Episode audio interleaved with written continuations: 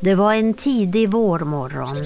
Jag hade lagt mig uppe på en flat stenhäll långt borta i skogen för att vila en stund. Solen lyste från en ljusblå himmel och jag låg där och drömde om våren och jag såg hur björkarnas rödvioletta spända knoppar hade börjat svälla. Alldeles oförberett såg jag henne komma gående bara några famnar ifrån mig. Hon hade absolut ett speciellt sätt att röra sig på. Det var på en gång som en älgkalvs mjuka, lite glidande steg och samtidigt en försiktig rävs smygande sätt att gå. Innan jag hunnit sansa mig efter den första överraskningen satt hon redan och tryckte sig kelande mot min axel. Vad vi talade om, det var en lång historia och måste tills vidare förbli en hemlighet oss emellan.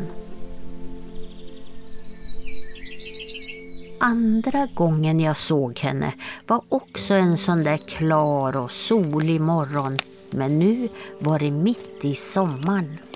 Jag hade gett mig in i en sån där oländig trakt där det är omöjligt att ordna någon slags rationell skogsskötsel därför att marken är så stenig, så brant och ojämn att man varken under sommaren eller vintern kan komma fram med häst och timmerkälke.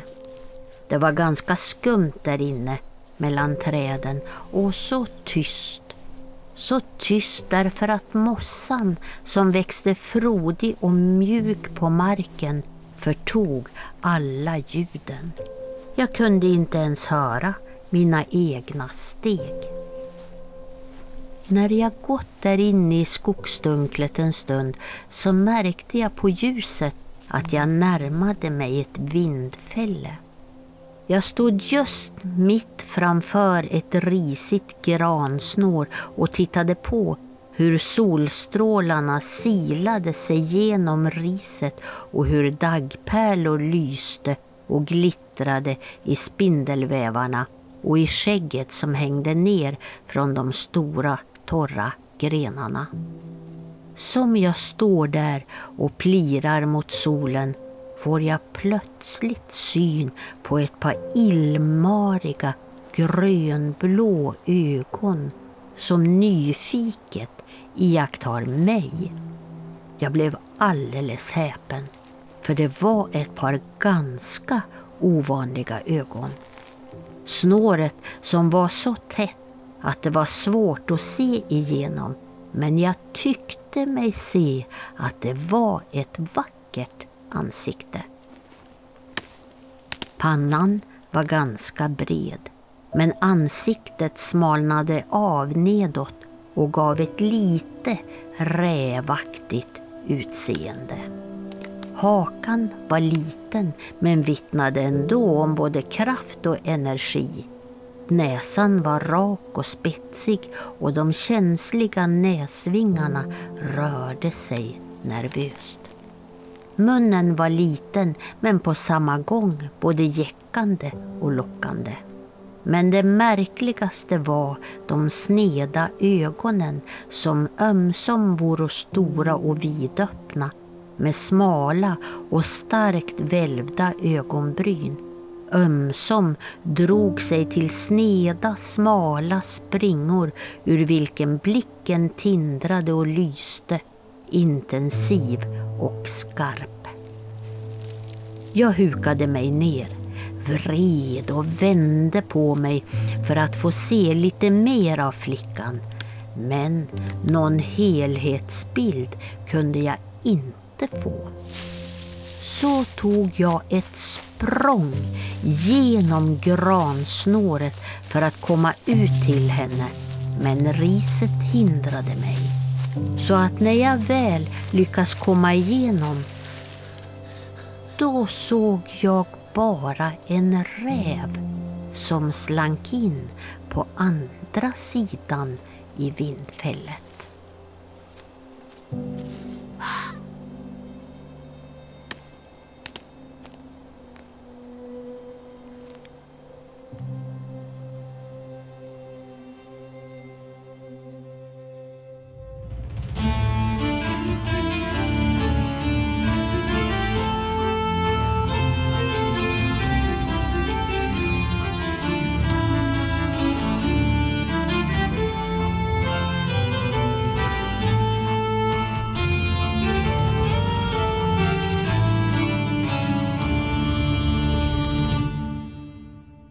Hej och välkommen till podcasten När man talar om trollen med mig, Lars Wahlström eh, ifrån Oknytt och Tommy Kosela som är doktor i religionshistoria. Och du sitter som vanligt nere i Uppsala och jag sitter här uppe i Örnsköldsvik. Är det bra Tommy? Det är bara fint, men det är väldigt, väldigt varmt. ja, det, det, är sommarens eh, jäckande värme som ligger på. Eh, och i det här avsnittet eh, så ska vi ju faktiskt prata om eh, ett, på tal om jäckande, ett jäckande väsen kanske, eh, skogsrået. Och här i den här introtexten fick vi höra en väldigt litterär text om just skogsrået. Vad var det här för text, Tommy? Det här är en sån här den är skriven av en som heter Sigge Bergström och den kommer från en bok som han skrivit som heter Värmländskt. Hembygdsminnen i ord och bilder från 1937. Och här har han ju liksom försökt att fånga eh, då minnen från, sin, från, från Värmland. Bland dessa minnen så, han pratar ju om skrömt och sådär också, då, alltså folktroväsen och, och folktro då. Eh, och i det här så har han ju ett eget minne av sitt möte, eller sina två möten med ett skogsrå som kommer till honom. Och han har ju en bestämd idé att skogsrået är, kan förvandla sig till en räv ofta, så att det är det han mm. liksom, ytterligare trycker på i den här beskrivningen också. Är det inte någonting som man eh, ibland kopplar ihop eh, skogsrået med att den kan ha en rävsvans? Liksom, eller något sånt där? Jag tänkte vi skulle prata lite grann om eh, skogsråets utseende och attribut en liten bit framåt. För att det är inte helt självklart. Och just rävsvansen skulle jag vilja säga är ytterst ovanlig. Vi ska ju prata nu om skogsrået. Och vi kallar det ett skogsrå, men vi kanske lite snabbt ska förklara egentligen vad är ett rå? Vad är ett rå, råväsen? Ja, det är en befogad fråga. Men råa som kommer i det här, skogsrå är bara en av många benämningar för det här väsendet. Men vi kan kalla henne för skogsrå rakt igenom här, för det är ju mycket enklare så. Och då kan man se att det består av två, två delar, det här ordet. Skog är väl begripligt för alla såklart. Men att det är ett rå, det, och det kommer av ett ord som är en rådare. Alltså någon som råder över en plats. Så skogsrået är ett naturväsen som råder över en viss plats, i det här fallet är det skogen. Så finns det ju gruvrå sen som råder över gruvan och sjörå som råder över sjöar. Och vi har ju även alltså, en gårdsrå som då vi har pratat om i ett avsnitt som är då gårdstomten. Som är också en slags, en slags rå. Så de, liksom är en, en, liksom de härskar över den här platsen och bestämmer över den kan man säga. Och skogsråets plats är ju de djupa skogarna. Du pratar här om tomten som vi har pratat om innan också och att eh, de både kan finnas eh, på en gård men även i till exempel en kvarn, så då är det kvarnsrå och så här. Vad är egentligen för skillnad mellan tomterået och det här kvinnliga rået som vi ofta pratar om när det är skogsrå eller gruvrå eller sjörå eller liknande? Vad är skillnaden däremellan?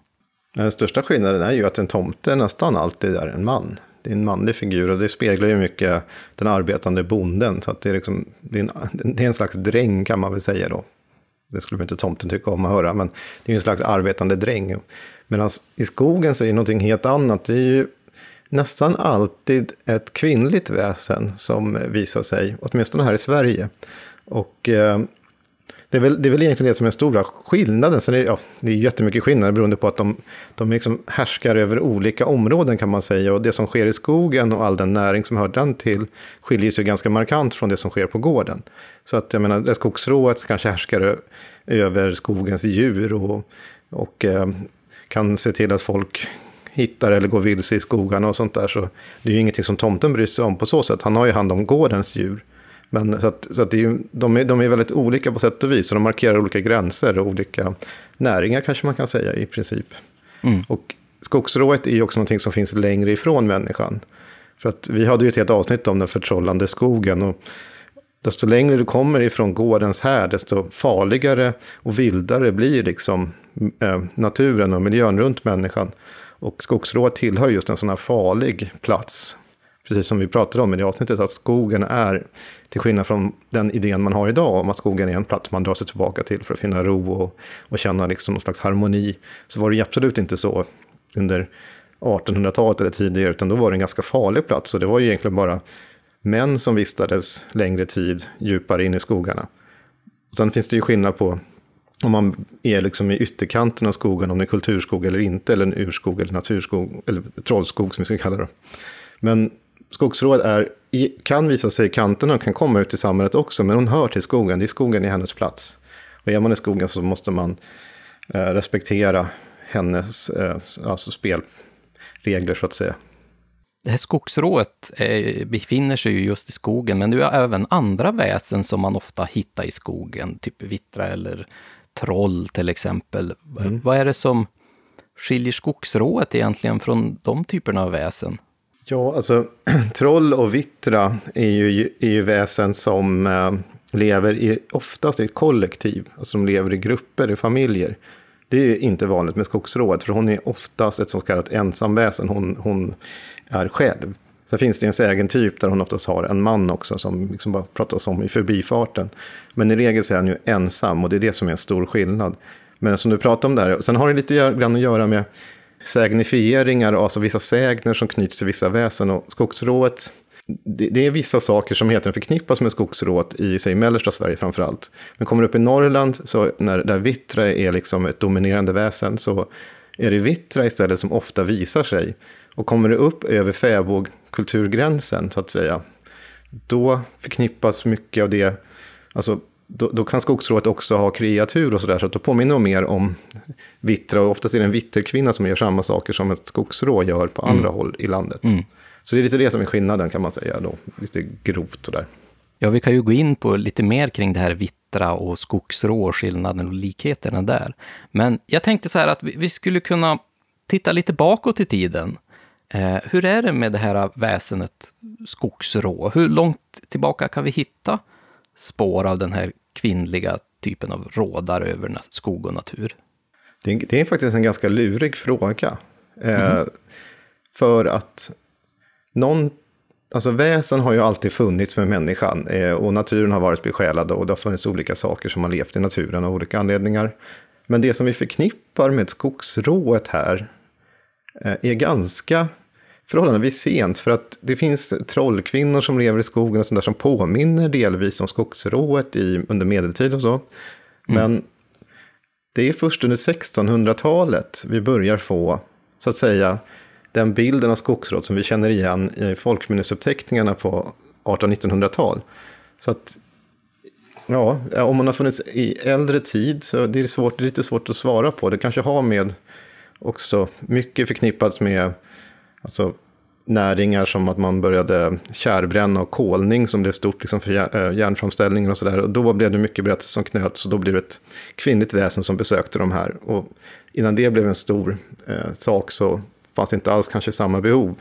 Jag tror att jag skulle säga att det är 1600-tal. Sen finns det skogsjungfrur och sånt där som berättas redan av Olaus Magnus. Men det är inte samma sak som i skogsrået i de här senare 1600-tal framåt-källorna. Nej, för det är ju det jag kan tänka mig också. Det kan man ju titta tillbaka till olika mytologier också. Det är ju mycket mm. gud, gudar och gudinnor som är eh, kopplad till skog och natur. Att de härskar ja. över eh, vissa biotoper och liknande. Och även det här företeelsen om en, ett rådande väsen över en viss plats. Ja, men exempelvis tomten som är sånt otroligt gammalt väsen. Och, men det kanske blir väldigt spekulativt om man börjar koppla ihop de här Eh, när vi egentligen pratar om det här kanske mer moderna skogsrået då i så fall. Alltså, jag tror liksom, äh, lite grann i fornnordisk tid så är ju troll eller jättinnor är ju någonting som det kan också hålla till i skogsmark och de kan ha relationer med hjältarna eller männen då.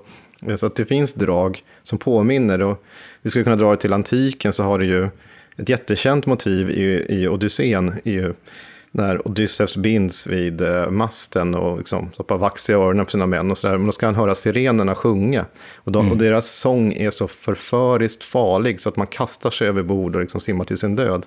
Det där motivet finns även beskrivet, inte jättevanligt, men det finns beskrivet med sånger och sånt även med skogsrå. Och då pratar vi någonting som är över tusen år yngre eh, här i, i, i Skandinavien. Då. Så att det är mycket möjligt att det kan ha funnits föreställningar om ett kvinnligt väsen, men det tycks ibland som en del forskare hävdat att idéer om sjörå, som vi kanske också ska prata om någon gång i framtiden som ett eget avsnitt, men det är också ett väsen som ofta beskrivs som ganska förföriskt, som sitter ofta så kammar sitt långa hår och lurar folk och kastar sig i vattnet efter henne. Eller ingår också sexuella, eh, ett sam sexuellt samröre med män. Och det är precis det som skogsrået gör senare. Och det finns berättelser om hur skogsrået och sjörået slåss med varandra och sådana saker som har också med olika områden att göra. Men en del forskare har tänkt sig att skogsrået kan ha tagit drag ifrån sjörået, liksom, än på land. Och en mm. del beskrivningar av ett sjörå eller liknande, ett sjötroll, beskrivs i medeltida källor ganska likt vad vi skulle kunna tänka oss skulle lika gärna kunna vara ett skogsrå. Så det, ja, är, det. det. är lite lurigt det där. Och mm. jag, jag, som sagt, jag kan inte känna mig mer säker än 1600-talet framåt i alla fall. Men om vi, om vi pratar om 1600-talet, vad är det för källor vi har där då i så fall?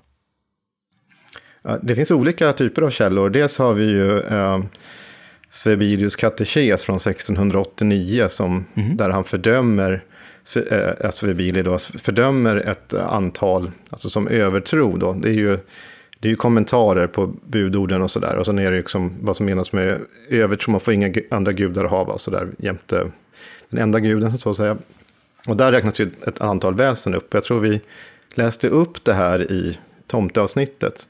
Men det kanske, det kanske faktiskt är värt att, att, att faktiskt säga vad han säger en gång till. Absolut.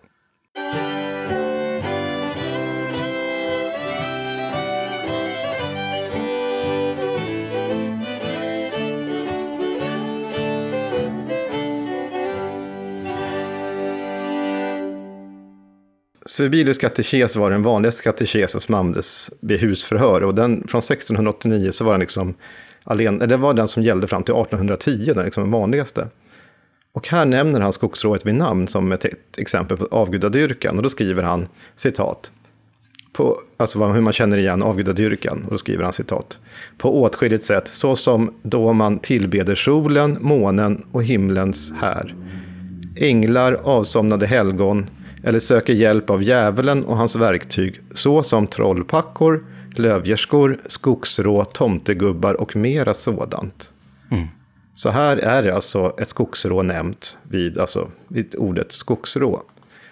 Men det är ju inte, han är, det är inte den enda texten, utan vi har någonting annat som är väldigt, väldigt intressant, som vi kanske ska prata lite mer om om ett litet tag i det här avsnittet. Men det är ju en del rättegångsprotokoll som finns från den här tiden. Mm. Från, från andra hälften av 1600-talet eh, fram till början på 1700-talet faktiskt. När människor har ställts inför rätta för att de har blivit anklagade för att ha haft sexuell relation med olika naturväsen. Och det här i ingår skogsrå. Och ibland med ganska eh, fylliga beskrivningar av hur hon ser ut och hur hon verkar. Och vi känner igen i de här bekännelserna, om man ska kalla dem berättelserna för de som är anklagade. Så känner vi igen alltså, saker som senare kommer i yngre folklor, alltså ett par hundra år senare samma motiv, samma typer av berättelser. Och här är det verkligen ett utvecklat skogsrå så som vi känner igen. Ja, vi har ju faktiskt eh, pratat om i, lite kort i ett tidigare avsnitt där vi pratade om eh, folktroväsen i konsten och då pratade vi faktiskt om, om eh, den här nästan wanted-postern eh, på det här skogsrået som, som man fick se då hur den hade antastat då den här stackars killen, eller kanske tvärtom, man vet ju inte. ja, den är från 1707 i alla fall.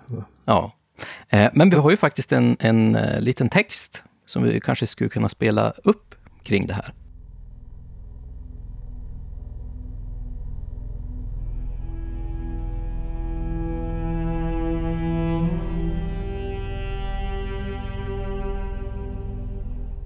Han svarade att hon fram till liknade en människa men bak till såg hon ut som ett häststo.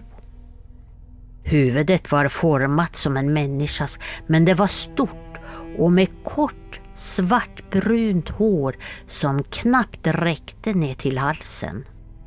Håret hade varit hopbundet med en gammal vit trasa.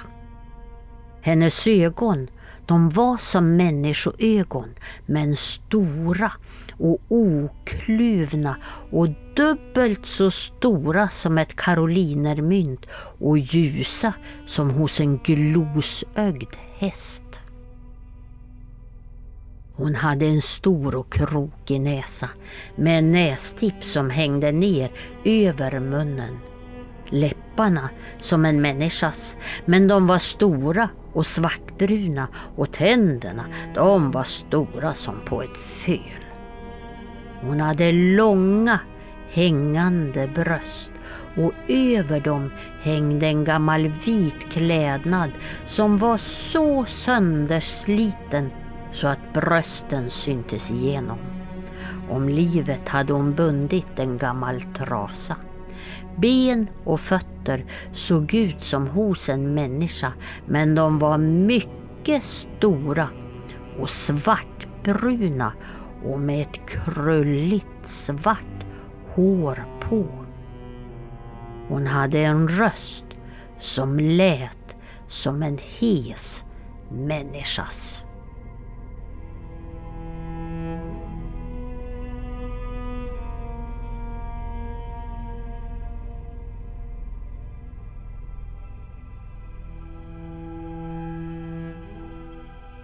Ja du alltså Tommy, vad, vad, tänker du när du får höra en sån här beskrivning? Den här beskrivningen är ju faktiskt från en, en domslut. Eh, och det handlar ju om att man då har blivit sexuellt, eh, eller man har haft sexuellt umgänge med det här rået.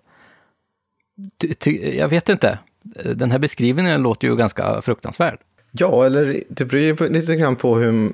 Det är ju med våra, vår tids glasögon kanske. Alltså det här är ju en person som hette en soldat, en förrymd soldat då, som hade smitit undan sina plikter och, och ställdes in, inför rätta för det här och förhördes då i, eh, eh ja, i militärdomstol år 1707 och 1708. Och mm. det här ämnet behandlas också av Skara domkapitel och justitierevisionen. Så att, det här var en 41-årig man som hade då rymt eh, från armén och sen så ställdes han inför rätta och fick liksom förklara sig vad han hade gjort. Och då hade han ju haft eh, det här umgänget med skogsrået då. Och eh, enligt hans utsago. Och han ger ju den här jätte, eh, faktiskt, jag måste säga fantastiska beskrivningen av hur han tänkte sig att skogsrået såg ut. Och jag tror att det också bygger på en del av hans sexuella fantasier av ett slags ja, kvinna. Även om det kanske verkar lite, det är, det är lite grann djuriskt och lite grann, ja, det är ju ändå, han stannar vid brösten och sådär. Glosögda ögon, krokig näsa och hängande ja. bröst. Ja, men jag tror att det tillhör lite grann av hans fantasier ändå. Mm. Och det här har ju behandlats ganska ingående i en doktorsavhandling. Eh, det här fallet och många andra från, från Sverige, från, även från tidigare tid, från mitten av 1600-talet också. Eh, för att det här var ju långt ifrån ett isolerat fall, utan det fanns ju flera personer som ställdes inför rätta och anklagade för att de haft sexuell då, eh, samröre med väsen, naturväsen. Och det är ju Näcken och Skogsrået framför allt. Och skogsrået då är det män som anklagas för haft sexuellt umgänge med och Näcken är det då kvinnor. Och det här är lite intressant för det här är ju samma tid som, eh, i alla fall 1600-talet här som vi har trolldomsprocesserna också. Mm. Och vad de här människorna gör i det här, som kunde gå väldigt, väldigt illa, det är ju att om de erkänner sexuellt umgänge, att de verkligen har haft sex med skogsrået, mm. så nästan ovetandes kanske om dåtidens sätt att se på saken så har de ju erkänt att de har haft eh, ingått ett djävulsförbund. För du har ju olika sätt att se på verkligheten. Eh, du har ju dels de folkliga föreställningarna om att, naturen att det finns sådana här naturväsen och så. Men så har du ju också kyrkans syn och där finns det inga naturväsen, där finns djävulen. Och erkänner de någonting annat, då, har de haft, eh, då är det djävulen de har varit i kontakt med. Och så finns det också en framväxande naturvetenskaplig förklaringsmodell som börjar liksom komma under, inte minst under 1700-talet. Här. Vi tänker vi har Carl von Linné och många andra. Redan på 1600-talet börjar Olof Rudbeck och många till. Och för dem börjar man eh, fundera över, men kan inte det här vara någon slags eh, djur som de har haft sexuell relation med? Och vad händer då i den här avkomma som kommer av människa-djur-korsning? Och det var ju liksom, man kunde ju alltså dömas då för antingen djävulsförbund eller tidelagsbrott. Tidelagsbrott är då sex med djur. Mm. Så att om du erkände och inte visade ånger och sådär, så då riskerade du dödsstraff, vilket en del människor faktiskt blev dömda till döden för, på grund av detta. Eh, jag, jag nämnde att det var en doktorsavhandling som har skrivits, så det skrevs av historikern Mikael Hell från Lund. Och hans doktorsavhandling heter Skogsrået, Näcken och Djävulen, erotiska naturväsen och demonisk sexualitet i 1600 och 1700-talens Sverige. Och den, den försvarade han 2013. Så att den är ju helt fantastisk. Det är ju en väldigt tjock avhandling som tar upp många sådana här exempel. Jag har ett annat exempel som jag tänkte kanske skulle bekanta oss lite med. När vi ändå är inne på den här tiden som jag tycker faktiskt är talande. Och det är en annan, en skytt som heter Per Håkansson som då eh, finns då beskriven i ett rättsfall från 1640-talet. Och det här är då en skytt i, i Smedstorp. Han är från Ny, Nykils socken då i Östergötland. Och han, eh, han kom i juni 1643 inför Linköpings domkapitel. Och då bekände han sig enligt protokollen att han utav djävulen har varit bedragen. Och av hela sitt hjärta önskade han att bli kvitt den här mödan. Och därför för, förmanade prästerna honom att uppenbara allt han visste om den här djävulens bedrägeri. Eh, så att han kunde frälsas ifrån detta. Och det är här det visar sig sen att skogsrået har huvudrollen. Mm -hmm. Jag ska bara ta det här i korta drag för att det står i hälsoavhandling en hel del om det här. Men han berättar då att han för många år sedan kände det som skytt i Småland och där lärde han känna en klok kvinna som hette Sissela. Och hon kunde förtrolla hans bössa så att den sköt rätt och sådär. Och när han var då jägare ute så mötte han vid flera tillfällen ett skogsrå. Mm. Och eh, här då berättar han, för fem år sedan så hade skogsrået uppenbarat sig för honom. Först menade han att han i skymningen hade skjutit en bock. Han, och han hade lagt sig ner för att sova med bocken under sitt huvud. Eh, men, men det var då det märkliga saker började ske. Så han hävdade att när han vaknade och reste sig och hade sin bössa i handen tyckte han sig vara ute i ett vackert hus och, eh, som hade både dörrar, ljus och fönster. Och han såg där bocken ligga nedanför sig. Och här finns det alla möjliga då, saker som han beskriver.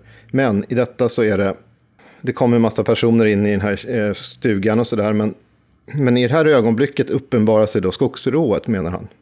Hon hade gestalten av, nu försöker jag modernisera den gamla 1600-talssvenskan här. Men det var en dejlig, en vacker och grann piga. Eh, klädedräkt som en, inte som en hovjungfru, utan en borgare eller prästdotter. Och det är ju ganska intressant. Oftast har skogsrået, även i äldre tid, är faktiskt i klädd, precis som i den här beskrivningen från 1707 också, att hon har kläder på sig. Och eh, hon har närmat sig honom och flera gånger så ville hon ha omlag med mig, alltså hon ville ligga med mig, hon ville ha sex med mig. Och hon ville alltid tala med honom när han var i skogen, menar han. Och om hon skulle ligga med henne, om han skulle gå med på det, så skulle hon sitt, laga se till att han alltid kommer få allt han vill ha. Han ska få god lycka med både djur och fåglar och skjuta när han vill, det han vill. Hon har närmat sig honom flera gånger med skamlösa inviter som Mikael Hell skriver här. Eh, men han har hela tiden enligt sitt, sin utsago då avvisat henne. Men han, han beskriver det här gång på gång på gång. Och det i slutändan, för att lämna den här historien, är ju det som gjorde att han fick fängelsestraff för detta, men han slapp döden. För han har ju tagit avstånd, han har inte gått med på det hon, kräv, det hon vill. För hade han legat med henne och ingått ett förbund med henne, ja då finns det andra, det finns andra anledningar att kanske döma honom till döden just för att han har då bolat med djävulen eller sett till att det kanske riskerar att det kommer en, en avart mellan djur och människa ur detta. Det är ju ganska intressant den här äh, vittnesuppteckningen. Äh, som man kan säga kanske att det är att en hel del motiv eh, känner man ju igen i, i mm. lite mer moderna eh, sägner kring skogsrået. Just det här med att han, han skjuter ett djur och då kommer skogsrået fram. Eh, det här med att eh, helt plötsligt så, så befinner han sig i en stuga eller att han kommer till en stuga och då vill skogsrået ha sexuellt umgänge med, med den här mannen. Eh, och att han då blir erbjuden att han kan få lycka eller jaktlycka och, eller något liknande. Eh, och det är ju väldigt intressant när det är så pass gammal text. Ja, det här är ju en helt annan typ av källmaterial än de här folkminnena, så att säga, eller de folkminnesuppteckningarna vi har. Mm. Det, det, är ju ja, en som då svär under ed och sådär, men han, det, inte minst så är de ett par hundra år äldre. Det är väl det som är så himla fascinerande. Och precis som du säger så har vi ju jättemycket saker här som direkt Eh, kan, spå, eh, som man kan spåra hit. Alltså som stugan som finns i skogen där ingenting annat finns och sen så ja, sen, oftast försvinner den ju senare, alltså man säger något kristet ord i folkminnesuppteckningarna och då vaknar man upp i ett kärr eller i skogen och så finns ingenting längre. Det kan vi prata om om ett tag också, för det är ett ganska intressant motiv som i och för sig är ganska gammalt. Och sen så, jaktlyckan är ju någonting som absolut skogsrået råder över. Alltså, Eh, det är hon som kan bestämma vilka djur man får skjuta och inte skjuta. Oftast är det en belöning för att just att man ligger med henne. Eh, det finns ju de här föreställningarna. Och där får man ju också se, eh, är lite uppdelat vem som berättar och vilken miljö det handlar om. Alla som möter skogsrået handlar ju in, absolut inte om sex.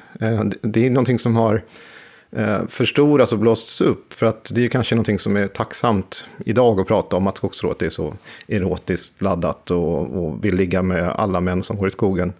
Men hon har så mycket andra också roller och funktioner så att det här är ju bara en del av det.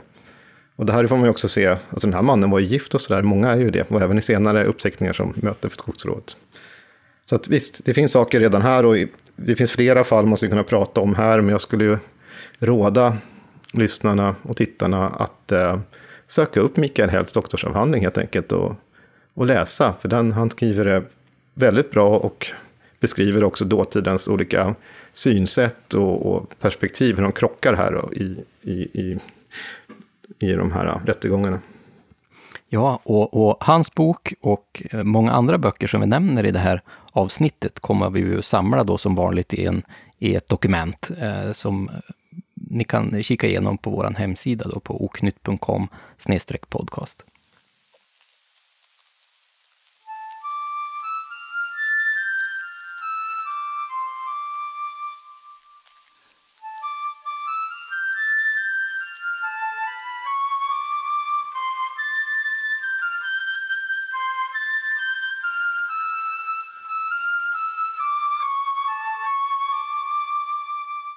Enligt som de äldre sa skulle hon ha levt under flera mansåldrar, även om hon mest visade sig som en ung flicka i präktiga kläder och med ett hår av utomordentlig längd. För jägare uppenbarade hon sig ofta i skogen sittande på en stubbe där hon kammade sitt långa hår som nådde ända ner till marken. Men var helst hon visade sig så var det bara för några ögonblick och vände man ögonen ifrån henne aldrig så litet, då var hon försvunnen. Ofta, särskilt på natten, kunde man höra hennes hemska skratt från träd eller från en klipphäll då hon hade narrat någon vilse fått något att välta med sitt lass eller köra sönder sitt åkdon.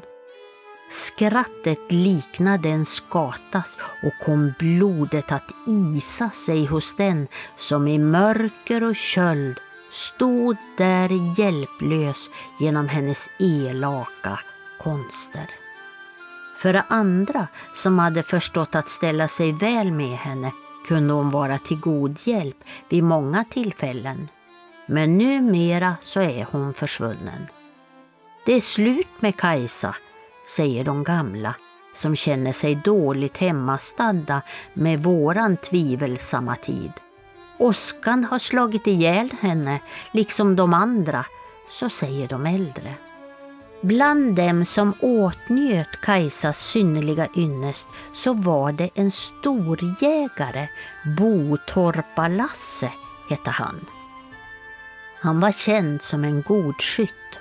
En gång hade Lasse bett sin granne följa med honom på jakt och grannen som väntade sig ett gott byte, han följde gärna med. På aftonen gav de sig in till skogen och la sig att sova i en kolkoja för att tidigt på morgonen kunna börja med jakten.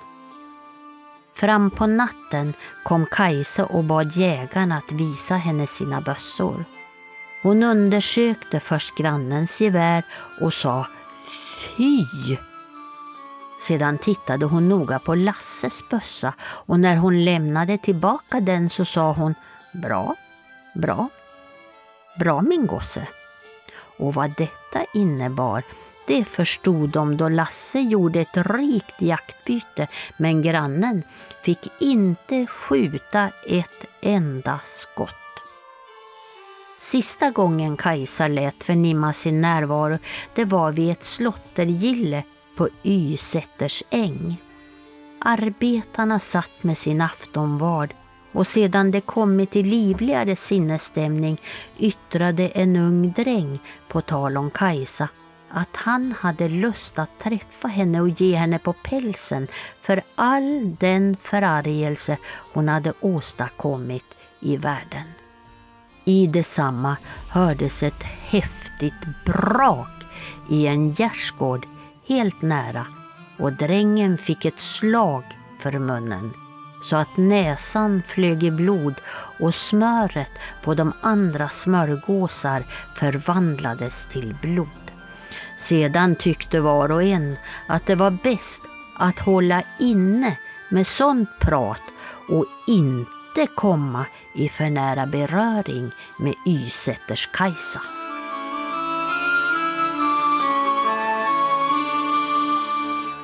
Ja, den här texten är ju från Herman Hofbergs eh, Svenska folksägner från 1882. Och här pratar man ju om Ysätters-Kajsa, eh, som då är ett skogsrå. Va, va, vad kan vi säga om den här texten, Tommy? Ja, alltså det är ju från Närke då. Och eh, vi kallar det för skogsrå i det här avsnittet. Men det har ju så många olika benämningar runt om i namn, eh, landet. Och den har även en hel del, alltså säga namn. Så att eh, Ysätters-Kajsa är ju ett namn som man har i en del här av Närke. Och det, den har blivit ganska berömd, inte minst via Hofbergs. Han har skrivit om det här ett par gånger och har olika versioner på den här berättelsen. Men det finns ju andra namn för eh, skogsrået som Tallemaja, Sigrid, Gröna Valborg, Krämersiri, Grankottekari, Tallåsmaja, Skogskari, Tallkari och så vidare. Och det är liksom de här namnen hon har som oftast har, i en del fall och i en del fall inte, så kan de säga vartifrån hon är. Alltså man kan se det i namnet, som Kajsa här har ju Ysätters, alltså Ysätter då i Närke. Men det man kanske mer ska prata om här, det är ju, det är ju benämningarna för eh, eh skogsrået eh, då. Vi säger ju skogsrå, men egentligen är ett skogsrå ett, ett, en benämning som framförallt används i Västsverige, över Svealand och i viss mån i svenskbygderna i Finland. Då. Men det finns, ju, det finns ju andra benämningar, nu kommer jag rabbla upp lite olika här. Att man kan säga rå, ronda, råhanda, råhand, råand. Och det, det hittar man bland annat i Västmanland, i Dalarna och i Närke. Och sen hittar man skogsjungfru som, ett, som en benämning i Östergötland, Gästrikland och i svenskbygderna då i Finland. Och sen har vi skogsfru. Eh, och det pratar man om här i Uppland, men också i Bohuslän, i Halland, i Västergötland, Småland, Sörmland, Gästrikland, Åland, Östergötland och ja, övriga svenskbygder då i Finland, förutom Åland. Sen har vi skogssnuva och det är södra Sverige, det är liksom Skåne, Blekinge, Halland, Småland, Öland och Gotland. Sen har man variant på skogsfru som är skogsjungfru. Och det är Östergötland, Närke och svenskbygderna då i Finland. I Kalmartrakten i Småland så finns det skogstippa som är ett speciellt benämning där. Och rör man sig österut därifrån, alltså säga till den största ön i Östersjön där, så är det Gotland och då är det Torspjäska, Torpjäska, som ju också är en variant på skogsrået. Och var tillbaka igen till fastlandet så har vi Skog, Skogela i Västergötland som är också en lokal benämning. Och går vi till övre Dalarna så har vi Guenna och Besta som benämningar där. Och går man till Gästrikland och Hälsingland så hittar man benämningen Trollkärringen. Mm. Och i, rör man sig nordväst lite grann därifrån så kommer man ju Härjedalen och Jämtland och där är Skogskärringen ett vanligt, eh, en vanlig benämning. Och så finns det några andra alltså benämningar som landkärring och bergkärring i Norrbotten, Ångermanland och Västerbotten. Men här är det vanligt att man pratar om vittra, alltså som vitterkvinna istället. Som får de här. Så att, och allt det här jag nu, nu nämnd, eh, räknade upp, det kanske blir lite uppradat här, men de här är ju lite flytande. Det betyder inte att, bara för att man säger skogsfru, som jag sa i Uppland exempelvis, så betyder inte det att inte skogsrå eller ibland någonting annat kan finnas i, i, i materialet. Mm. Så det, är lite, det är lite flytande. Förut var man väldigt intresserad av att hitta de här, hitta spår exakt vart saker och ting eh, har benämnts någonting. Men ja, i, i materialet kan det se lite flytande ut. Jag kan ju tänka mig att precis som de här oknyttens olika egenskaper har flyttat sig över landet till olika ställen, så gör väl även namnen det, eh, naturligtvis. Eh, att just benämningarna på de här väsena också flyttar över eh, byagränserna. Men vi pratar ju här väldigt mycket om södra Sverige. Eh, du nämnde några som mm. även finns i Norrbotten och liknande. Men att vi kommer då mm. här upp till, till, till Vitterland, där vi, vi pratar mest mm. om Vittra. Varför är det så svårt att veta om det är liksom en, en, en skogsfru eller skogsrå eller om det är en vittra? Vad är det som gör det så speciellt där? Vittra är ju ganska komplext. Alltså det, det, är ju dels i de underjordiska, men eftersom Vittra i Norrland är en så kallad traditionsdominant, vilket betyder att den drar till sig alltså drag som vi hittar på, knutna till andra väsen på andra håll i landet. Så, så det är det som gör att man kan berätta en, en föreställning som det är ju mer naturligt i en fäbodmiljö också att man pratar om kanske att då är det en eh, vitter kvinna som kommer. Och sen är det de här dragen, ibland finns det barkrygg, vilket oftast hör till södra Sverige. Och, men vanligare är att det kommer, eh, ticker ut någonting under kjolarna som då är en kosvans eller hästsvans oftast. Och som då utmärker henne från att hon inte är en vanlig människa. Oftast är de också fint klädda. De går just med boskap, det är ganska vanligt i norra delarna av Sverige, i alla fall från alltså fäbodgränsen uppåt. Eh, så är ju, då vallar ju liksom även skogsrået eller vitterkvinnan sitt boskap. Och sen det vi sa att, att det färdas över vad man benämner, vi får inte glömma bort också att när man börjar skriva om folktro och det blev ett stort intresse för detta, mm. och inte minst också när folk åkte ut och samlade in, ja men då spred de ju vissa termer, alltså benämningar. Så ja. det är därför man också kan hitta som skogsrå, som idag. Vi säger skogsrå som en naturlig sak i det här avsnittet, men det har det inte varit för 300 år sedan då säger man ju de lokala benämningar som man pratar om i trakten.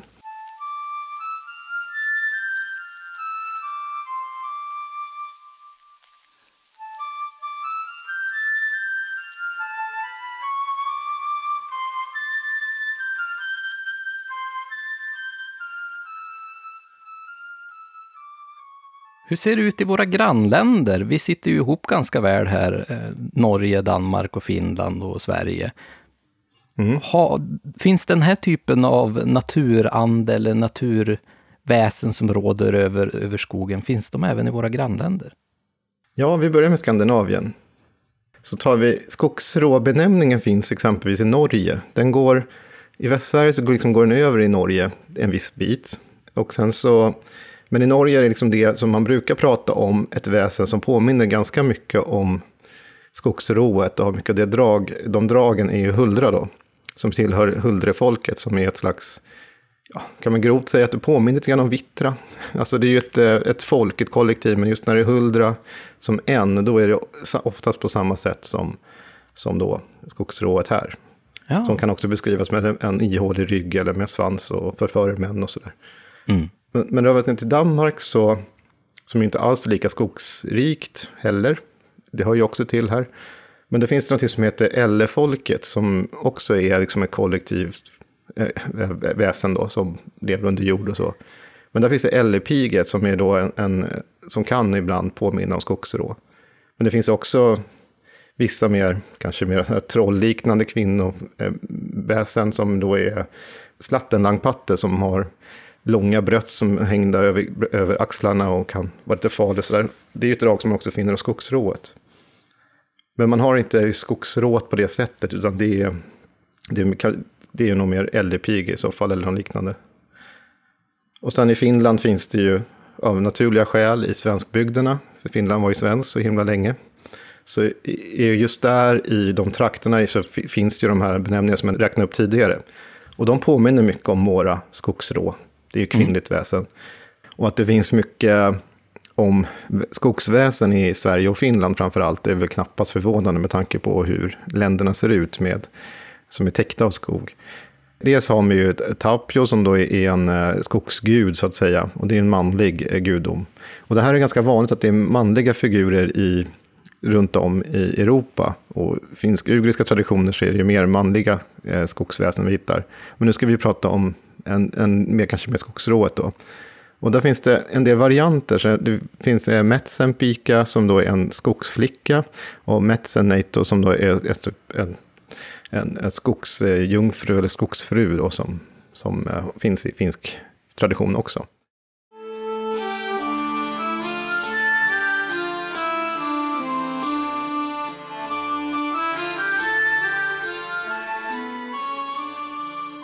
Alltså Tommy, du har ju faktiskt skrivit två texter om, om just det här, eh, när man pratar om just det här med jämförelser i, mellan de olika naturväsenen och skogsrånen då, då, över våra landsgränser.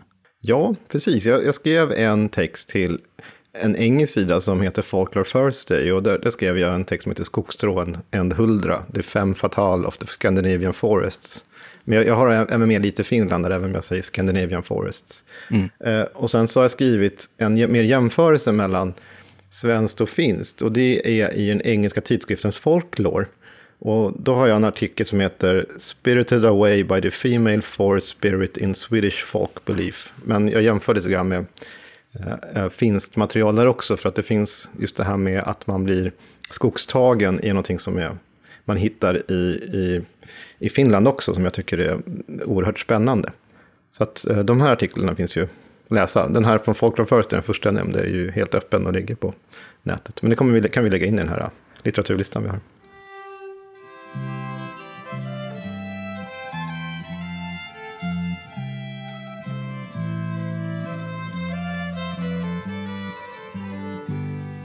Till en man som skötte en kolmila kom en kvinna.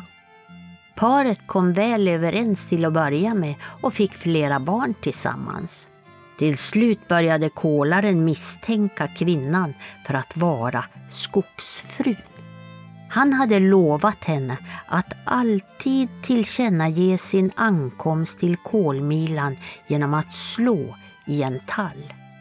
Men en gång när han hade varit borta så glömde han detta detta och han förstod då att kvinnan han levde med var skogsfrun.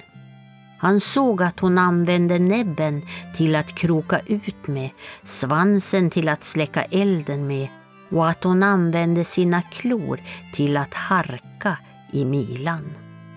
Mannen gick då till en finne för att få veta hur han skulle bli av med henne och finnen sa att mannen skulle skicka ut henne på hal is där hon inte kunde gå och då skulle finnen trolla dit vargar som skulle äta upp henne.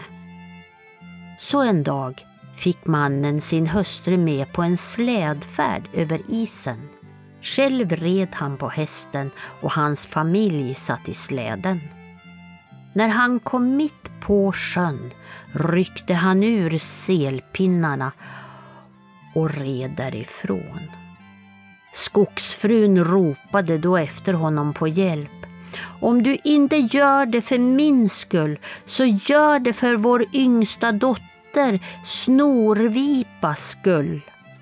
Hon ropade också efter sina systrar för att få hjälp. Systrarna sköt trollskott efter mannen. Men han kom lyckligt undan, för just när ett trollskott tog i länden på hästen hade han precis hunnit komma innanför kyrkomuren.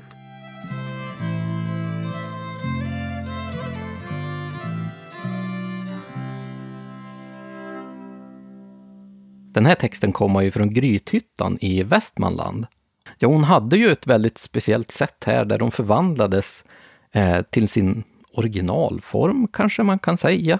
Och att det var något, en utlösande faktor här som gjorde att hon inte såg ut så, så vacker och jäckande som hon faktiskt eh, framställdes för den här karen. Är det väldigt vanligt att det förekommer i sägnerna, just den här förvandlingen till att de får en, en mer horribel form? Liksom?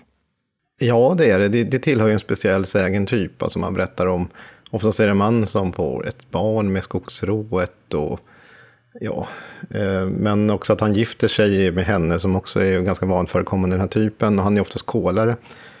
Och när någonting händer, han ska alltid knacka, oftast är det tre gånger i en tall eller en gran eller det trädet som finns, innan han kommer eh, dit. Och då inser man ju ganska snabbt, vid något tillfälle glömmer han bort detta och kommer dit och då ser han ju henne nästan som i sin demoniska form, som man kan tänka sig riktigt sån här monstruös med långa klor och liksom räfsar med näsan och sådär saker. Så, så att det, det, är en, det är en typisk del av en, av en sägentyp kan man säga här, att de liksom kan förvandla sig.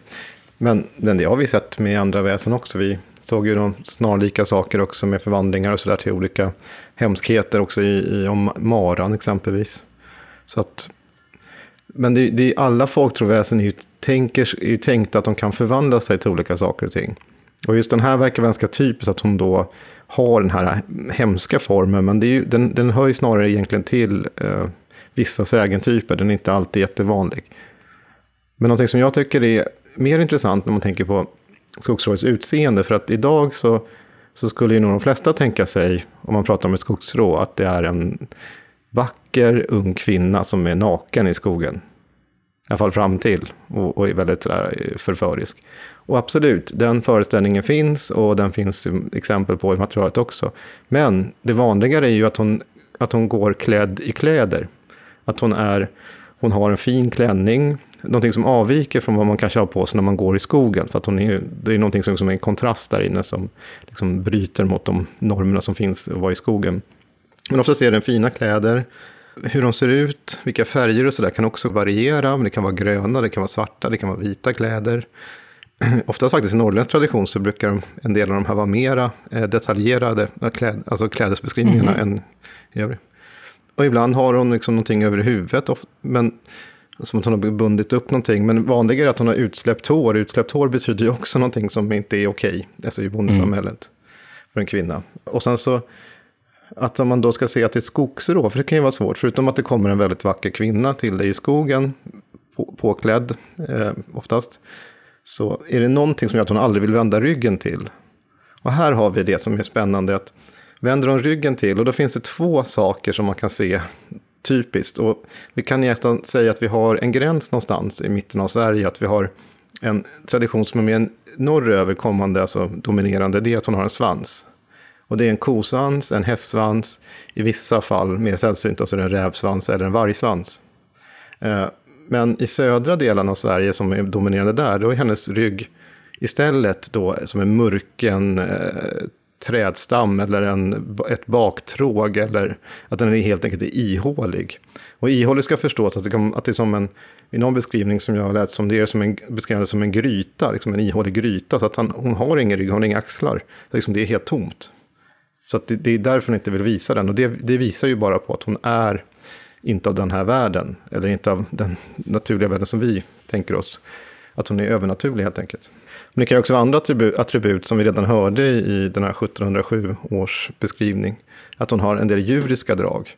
Mm. I vissa fall kan det vara, det finns också från södra Sverige, att hon har en hästfot eller att hon är extremt hårig eller andra saker som hör kanske mer djurvärlden till. Men det är också för att visa att hon inte, att hon är någonting annat, hon liksom inte är, någonting som inte är som det ska. Nej, och det ser man ju här, exempelvis då att hon har en svans, att redan där blir hon direkt förknippad med att inte vara mänsklig, att hon faktiskt troligtvis är någon form av tillhör liksom djurvärlden och hon är inte människa utan hon är någonting annat.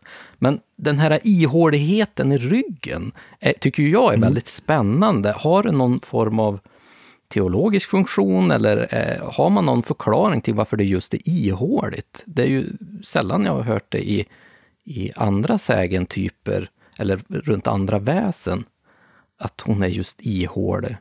Eh, är det att hon inte, hon saknar ens själ eller vad, vad kan det vara för någonting?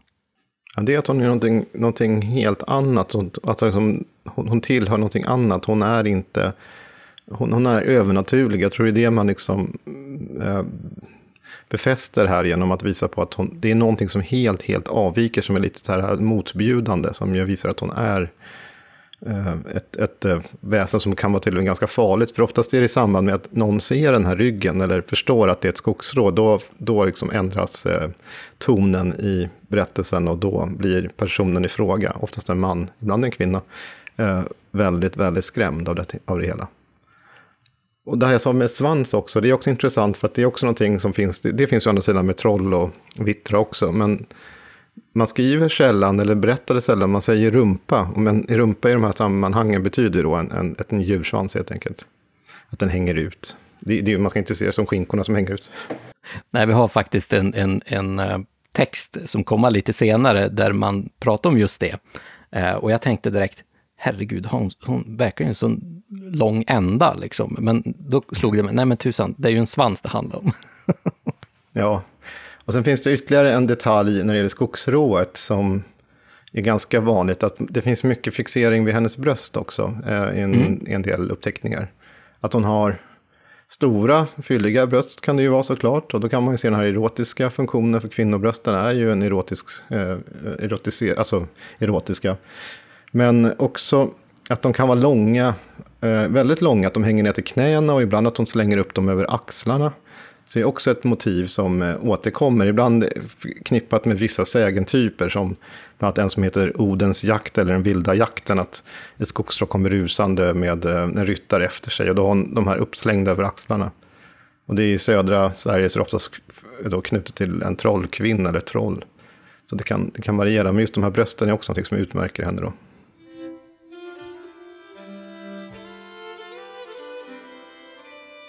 En gumma berättade att hon hade sett skogsnuvan. En gång hade hon sett henne sitta vid en enbuske och plocka lingon och hon hade varit så fint klädd. Hon hade haft ett klänningstyg som liknade siden och hon hade haft en hatt på huvudet och ett stort pärlhalsband om halsen. Men en annan gång då gumman hade mött henne, då kom hon klädd som en gammal häxa.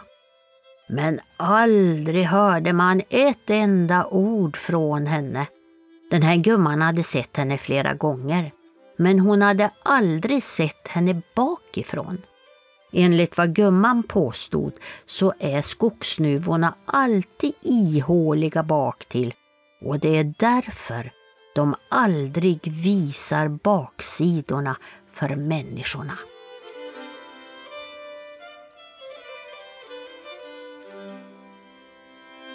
Det här var ju ett eh, skogsrå som levde i Blekinge. Och här hade vi en väldigt tydlig beskrivning på hur hon kunde se ut när hon satt där ute och att hon faktiskt efter ett tag blev lite annorlunda. Men det här skogsrået, har hon alltid varit en kvinnlig varelse här i Sverige? Det är också en uh, intressant fråga. För att i, särskilt i södra Sverige så finns det berättelser om en skogsman också att man talar om skogsmannen. Och eh, han påminner om skogsrået. Och det finns också teorier, bland en som heter Gunnar Granberg som skrev en doktorsavhandling om just skogsrået bara. Eh, han hade någon idé om att det kanske är en, ett äldre skikt. För att i andra kulturer runt om finns det också mer att det är en skogsman, eller alltså att det är en manligt eh, rådarväsen som härskar över skogarna också. Mm. Men, men det är ju det är ju bara en teori som han och några till då eh, tänkte sig. Men den här skogsmannen är ju, det, det, är inte så himla mycket material om honom. Det finns ju ett antal uppteckningar och sådär. Men i andra så tänks han istället vara hennes eh, make då. Och det kanske tycks så konstigt att de bara då ska hon locka män när hon ändå lever i ett, i ett, eh, ett äktenskap, om man säger så, även ett övernaturligt sådant. Men men det kanske har också med ens promiskuösa eh, natur att göra då, enligt en del tolkningar. Men jo, absolut. Men det finns ju en skogsman beskriven och han, han är vanligast i södra Sverige. Men sporadiskt kan han förekomma även eh, på annat håll också.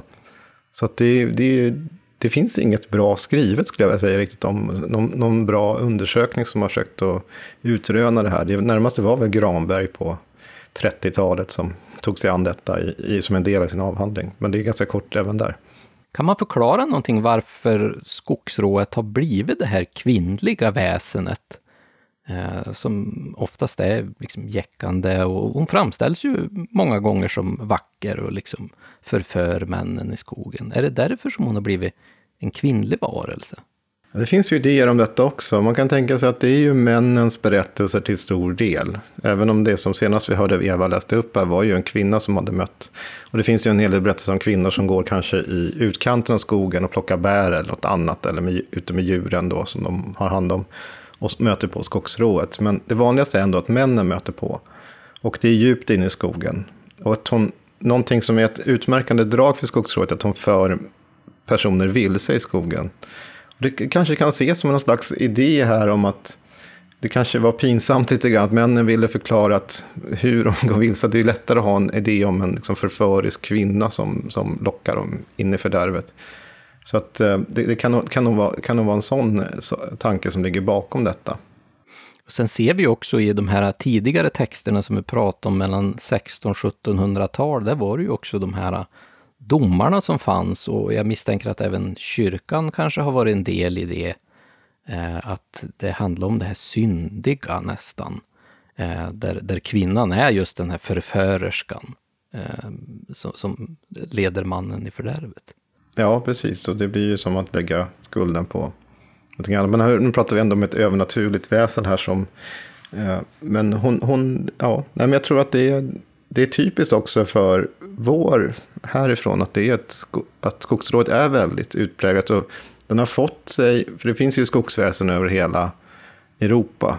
Mm. Som har olika former och olika berättelser. Det finns ju även kvinnliga sig i Tyskland och sådär också. Men, men just den här som, som utmärker vårt skogsrå, om man får säga så, är ganska unikt och väldigt speciellt. För att vi har en speciell typ av skogsrå i Skandinavien. Och nu räknar jag in svenskbygderna i Finland här också. Alltså det, det är det som, är, som utmärker och det har liksom formats här och ja, eh, som har, liksom, har utvecklats som är lite, lite speciellt och häftigt om man nu får säga så. Vad är det som utmärker då? Nej, men det är alla de här dragen som vi associerar med skogsrået som liksom samlas kring ett väsen. Alltså det finns i materialet det finns så mycket berättat om skogsrået eh, från runt om i landet. Vi pratar alltså tusentals berättelser i olika folkminnesarkiv och en del tryckt litteratur som kom ut. Så att den här bilden av vad ett skogsrå är finns ganska väl beskriven i äldre källor. Så att det, det är nog det. Om du går till, till Tyskland så finns det ju olika väsen. Oftast är de ju också i, i grupper, kollektiv. Och det får man spår av här också. Att det kan vara skogsrået kan vara flera. Men oftast är det en.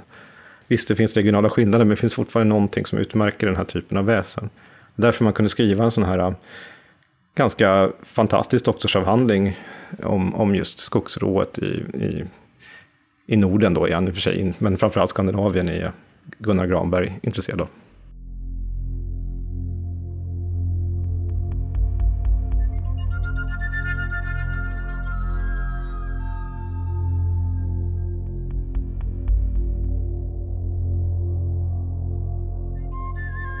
För länge sedan berättades det om att en gosse från Kärlaxby i Närpes hade blivit bortrövad av ett skogsrå.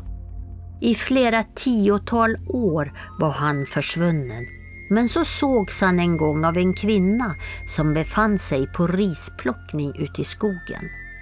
Gossen var då en vuxen man klädd i en fin dräkt. Han hade närmat sig kvinnan och tilltalat henne men hon blev rädd och försökte gå undan.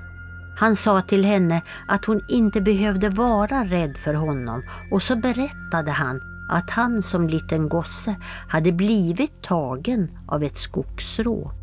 Nu hade de äldre råen dött och därför hade han vågat sig därifrån. Sedan sa han att han var som en vanlig människa och han frågade kvinnor vad människor brukade säga när de träffar varandra. Men kvinnan vågade inte svara utan gick fortfarande undan.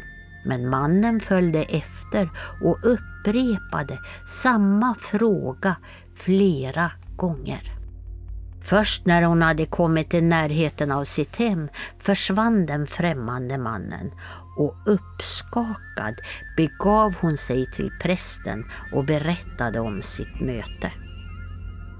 Prästen sa, du skulle ha välsignat honom, för då hade han blivit fri från trolldomen.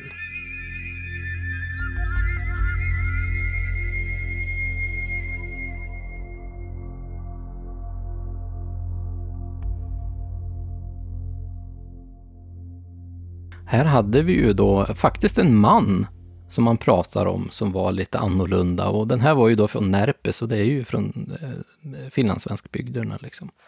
Och när det gäller den delen av eh, Finland, Sverige, eh, så finns det väl en hel del berättelser här också om att det kan vara en man. Ja, här är det en man som blir skogstagen då. Eh, så det är det som är grejen, precis som man kan bli vittertagen eller trolltagen eller något sånt där. Eh, man blir bortförd helt enkelt. Och det här motivet finns i Sverige också, att man blir alltså, av skogsrået eh, intagen i skogen och liksom Ibland kan man synas till och då är man ofta som personlighetsförändrad. Eller att hon liksom vill hålla en i skogen i sitt, i sitt våld. Och i Finland finns det också, nu, nu pratar vi ändå om eh, svenskbygderna, men om man skulle gå lite mer in i det äktfinska så finns det något som heter Metsenpeito, som då är alltså, sko, alltså någon som är gömd i skogen. Alltså skogen håller någon gömd. Och det är som att tiden kan passera, det känns inte som någonting där, men det är en evighet. Och det är som att man kan skrika, men man kan se människor, men de hör inte dig för att du liksom är helt slukad av skogen. Men då är skogen i sig tänkt som en kraft. Så det är inte liksom ett väsen på samma sätt som kanske är i här. Men, men, men det är ju intressant och det finns väldigt mycket material eh, insamlat i, från de här eh, svensktalande områdena i Finland. Och det samlades eh, i något som kallas för Finlands svenska folkdiktning. Och alla de här banden finns digitalt också på nätet nu. Så att eh, de, de är en oerhört fin eh, skattkista för den som vill läsa mer om väsen eh, och folklor av alla dess slag i, i äldre tid. Från alltså det bygger på det material i eh, eh, Svenska litteratursällskapet i Finland, som då finns i Helsingfors, men deras, deras liksom, material till stor del. Ja, och någon som har jobbat mycket med det här materialet, det är ju faktiskt Katarina Harjunen, som just har skrivit om skogsrået i, i de här trakterna mellan svensk eh, Finland.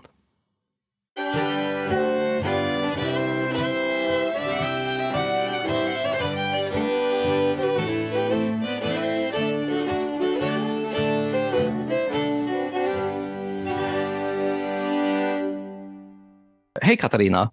Hej! Eh, du har ju skrivit en avhandling om just skogsrån och som heter Att dansa med det skeva. Kan du berätta lite grann om den här avhandlingen?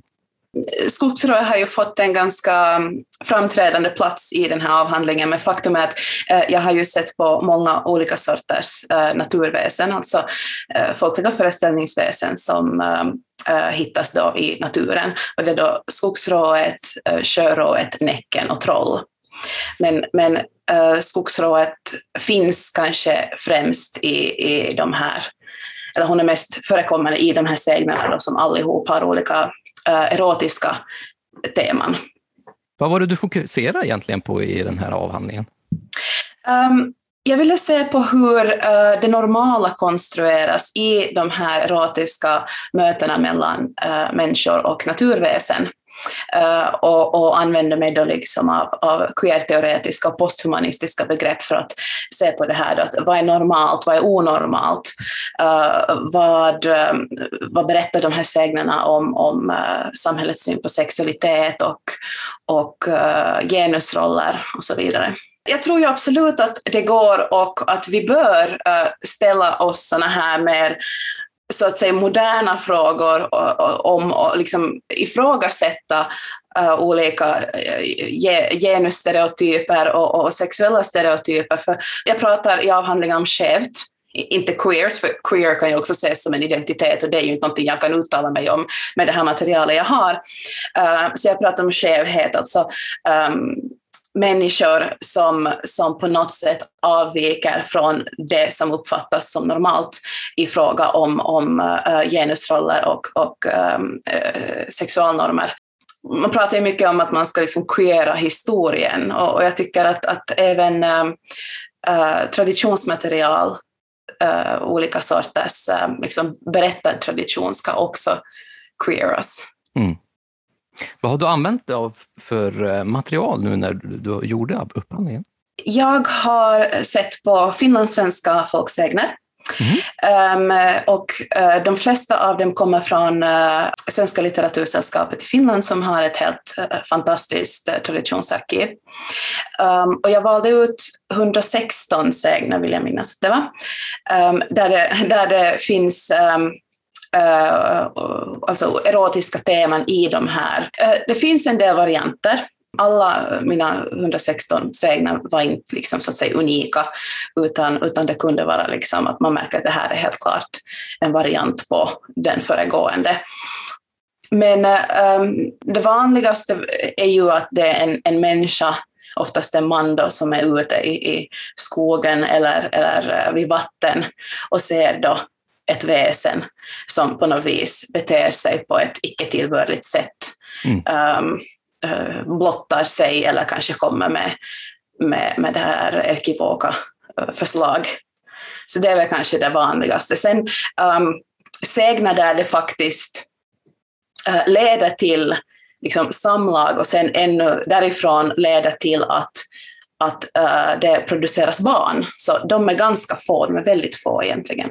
När jag började med det här, uh, den här forskningen så utgick jag ju från att, att det är det är de här väsendena som är det skeva. Mm. Och jo, på sätt och vis så, så håller jag fortfarande liksom med om det, men, men samtidigt det är egentligen de här människorna som träffar dem som är uh, de skeva, inte alla men många av dem.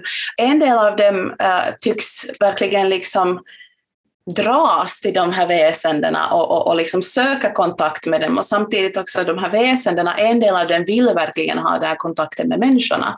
Och, och, och det här är då liksom i en kontext där uh, utomäktenskaplig sexualitet är, är fel och, ännu mer då alltså sexualitet med en annan art, alltså det, går ju närmast att jämföras med tidelag. Mm. Uh, eftersom väsendena ju räknas mer som djur än, än som, som människor. Hur tyckte du att det var att arbeta med det här stora materialet som du höll på med? Hittade du några spännande insikter eller upptäckter i det här? Så det var ju fantastiskt roligt. alltså det var ju, åh, jag älskade. Alltså klart, klart det fanns dagar när det var jättejobbigt och jag bara kände att hur ska jag liksom hantera hela det här? Hur ska jag liksom få någon slags reda i det? Men alltså det är ju så fascinerande att veta, speciellt när man läser de här Eh, de här fältdagböckerna, som, för alltså det här materialet är ju, är ju insamlat ungefär mellan 1850 och sen uh, var det 1950, men det allra mesta är ju liksom från förra sekelskiftet. Och, och det här, de här människorna då, uh, oftast män som, som på somrarna gick runt liksom i, på finlandssvenska landsbygden och samlade in det här, så de höll ju också noggranna fältdagböcker, det liksom hörde till för att, för att få stipendium från Svenska litteratursällskapet för att gå ut och leta material, så, så liksom det var jättestrikta regler kring hur man skulle göra det.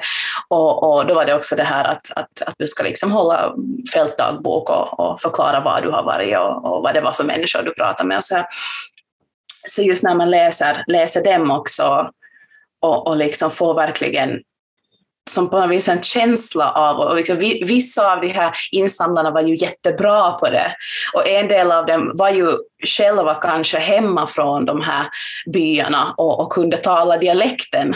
För, för det ska man ju komma ihåg att, att vi har ju väldigt eh, speciella dialekter eh, här i svensk Finland, som, som ni förstås också har i Sverige. Um, och, och på den här tiden, att, om du kom till någon av de här byarna och pratade med gammalt folk, alltså de kunde ju bara tala sin dialekt. Mm. Om du då är någon sån här högutbildad eh, liksom lite så här överklassmänniska och kommer dit och talar, talar bästa Helsingfors-svenskan, så det kan nog hända att du kanske inte får ut så hemskt mycket från det. Men en del av de här insamlarna var ju då liksom själva så att säga, söner av folket, så de kommer ju in i stugorna och, och liksom börjar prata dialekt och sen, och de visste hur man skulle föra sig. Först ska man dricka en kopp kaffe och, och, och sådär och sedan, sedan kan man börja. Och, och liksom de kunde muta lite sina, sina det här eh, um, informanter plantor med lite tobak och sånt där. Alltså det, alltså, ja, det är så spännande. Och sen också det här att just det som jag egentligen, som gjorde att jag ville att jag ville uh, arbeta med det här, just det här sortens material var just det, den, här, den här tanken som vi har om att uh, människor förr i tiden var så hemskt pryda. Religionen var väldigt stark och, och liksom sexualiteten var noga kontrollerad. Sen mitt i allt det här så finns det här materialet, de här sägnerna, de här berättelserna om att ja, men nu går vi ut i skogen och, och hittar oss någon konstig varelse som vi sen har samlag med. Alltså det är helt fantastiskt att det här finns. Så ja, alltså jag älskar att arbeta med det här materialet, det var fantastiskt. Det är ju ganska intressant ändå, för det är, det är ju som du säger att det, det eh, på, på, den tiden så såg ju i alla fall kyrkan att de här väsena var, som du sa, nästan jämställda med djur. Och att man då över köksbordet liksom kan sitta och berätta den här typen av historier Mhm. är ju väldigt fascinerande. Det som jag märkte ganska snabbt var ju att, att den här officiella hållningen um, och just eh, beträffande sexualitet så var ju någonting helt annat än det här folkliga. Mm. Att folk, folkligt sett så, jag menar, människor har alltid varit intresserade av sex och tyckt att det är jätteroligt att skämta om och berätta om och ägna sig åt också. Att det är precis likadant som idag. Så det var ju väldigt spännande också att se liksom de här, att nej men alltså, vi har bara flyttat ut allt det här på internet Ja. i princip, men, men, men, men folk har alltid Ja. hå- hållit på att prata om sex helt enkelt. Men du Katarina, om man skulle vilja läsa den här avhandlingen och liksom ta del av din forskning, vart ska man vända sig då? Kan man få tag på den på något sätt? Ja, ja eh, mm, det går att gå till eh, doria.fi Mm. och där söka på mitt namn. Alternativt bara googla på mitt namn och att, att dansa med det skeva, så, så, så hittar man den. Och den, den finns som open access och Åbo Akademi som universitetet där jag har eh, lagt fram den här avhandlingen, så de, de eh, publicerar alla sina doktorsavhandlingar open access på internet, så det finns som pdf. Ja, men jättekul Katarina. Jag får tacka dig så hemskt mycket. Det här var jättekul att få surra en stund. Ja, och tack jag får själv. önska dig en eh, fortsatt fin semester. Ja, Eh, ska tack ska du ha. värmen så länge Ja. den finns. Ja, tack, tack. Hej. Hej.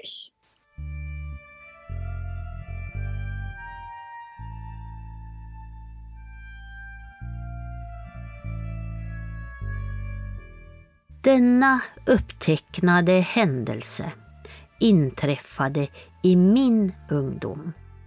Jag bodde då i Ekhult, tätt vid Markaryd. Jag hade varit på besök nere i Halland och var på väg hem. Jag hade kommit till en stor gammal skog med hundraåriga furor. Genom den skogen gick en så kallad genstig som folk brukade gå. Jag hade gått där många gånger förut och kände mycket väl till vägen. Det här var på sommaren och mycket varmt att gå. Det hade nu blivit mot kvällen och det hade börjat skymma och eftersom jag var rätt trött så la jag mig ner för att sova en stund i skogen. När jag sen hade sovit ett par timmar så vaknade jag och reste mig upp för att fortsätta att gå hemåt. Nu var det svalt och lätt att gå och jag hade inte långt hem. Då hörde jag, liksom att någon skrattade åt mig uppifrån, uppifrån trädtopparna. Och det lät nästan som någon hade slagit ihop ett par gamla spruckna träskor. Jag tittade upp i träden och fick syn på en mycket vacker kvinna, eller som det nu var, skogssnuvan som satt där uppe och skrattade åt mig. Hon var mycket vacker att se på. Jag fortsatte min vandring men det var omöjligt för mig att kunna hitta rätt på stigen.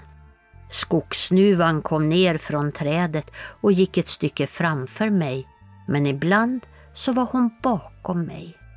Fram till var hon mycket vacker men se bak till. Där var hon ihålig som, som ett baktråg. Jag gick och jag gick och jag gick. Men det var omöjligt att komma rätt på stigen. Rätt som det var kom jag ut på en stor myr.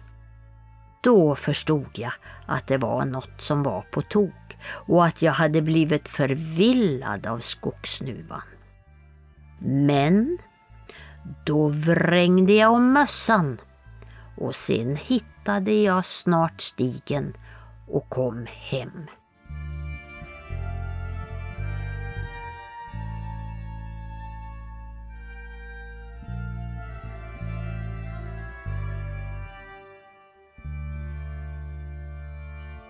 Ja, Tommy, den här äh, skogsnuvan skogssnuvan ifrån Småland här som förvillade bort den här stackars karln.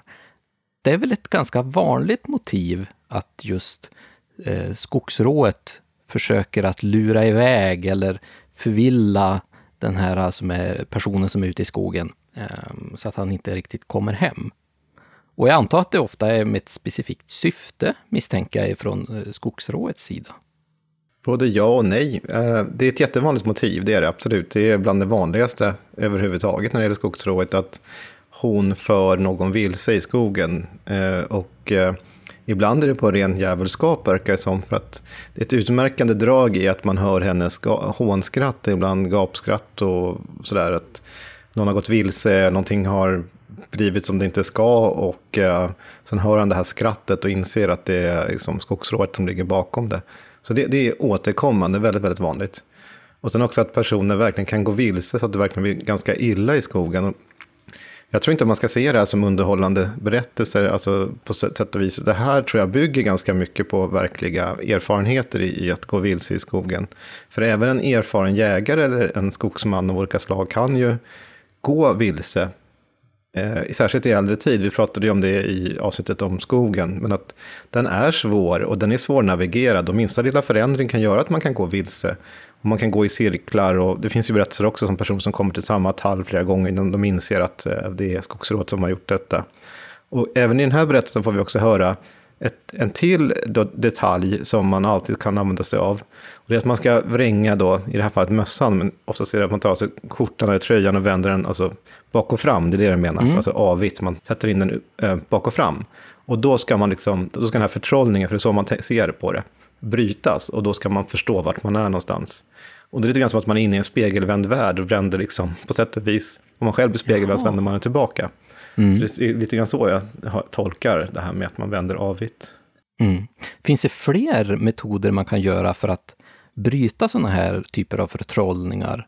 Jo då, eh, det finns det. Eh, det finns bland annat att, eh, ja, det finns ju olika som hör till vissa sägner, men också att man då kanske kan nämna ett, ett heligt namn, alltså att man pratar om Guds ord eller Jesus eller någonting, att man i förbifarten säger något sånt. För då kan tänkas också att hennes makt bryts över dig, att hon inte har makt över det. I vissa fall så är det ju enkla saker som stål och annat som kan hjälpa också, eller trollformler eller någonting annat som man kan ta till.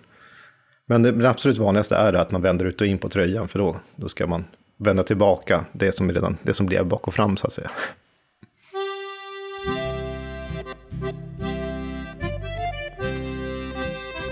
För många år sedan kom en man genom Mellbykäsk. Det var sent och det hade blivit mörkt. Han hade gått långt och var bra trött så han tänkte försöka hitta ett hus där han kunde övernatta. Då kom där ett fruntimmer som mannen frågade henne om hon visste av något nattlogi. Hon sa att han kunde följa med henne så skulle hon visa vart han kunde sova över natten. När de hade gått en stund i skogen kom de fram till ett hus där kvinnan visade in honom. Han kom in i ett fint rum. Ja, det var så fint att han tyckte att det var alldeles för fint för honom. Han klädde av sig och la sina kläder på en stol. När han skulle krypa ner i sängen som var bäddad med fina lakan och ett varmt bolster så sa han Men var i Jesu namn har jag kommit? I detsamma låg han i en vattenpöl och kläderna låg på en trädgren bredvid. Långt borta hörde han ett narrande skratt. Då förstod han att det var skogssnuvan som hade förvrängt synen på honom och lurat honom. Men tack vare att han nämnde Jesu namn så förlorade hon makten över honom.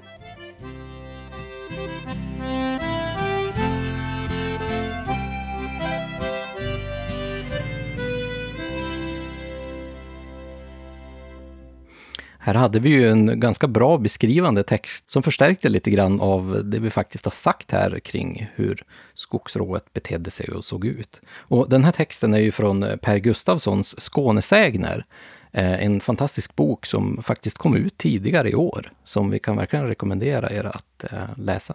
Det, jag tycker det här är precis det som vi sa tidigare, för den här går ju tillbaka på det som vi hörde på 1640-talet, alltså att det, att det uppenbarar sig ett hus från ingenstans och, mm. och liksom saker och ting tycks vara väldigt fantastiska. Eh, oftast är det att man, det kan också vara en trött jägare som kommer och lägger sig i sin säng och är så tacksam så han säger någon sån här bön eller någonting och tackar Jesus eller någonting och så pluffs så vaknar han upp i, i ett kärr eller i skogen eller och den stolen han hängde sin jacka på det är en, det är en gren i skogen eller någonting annat.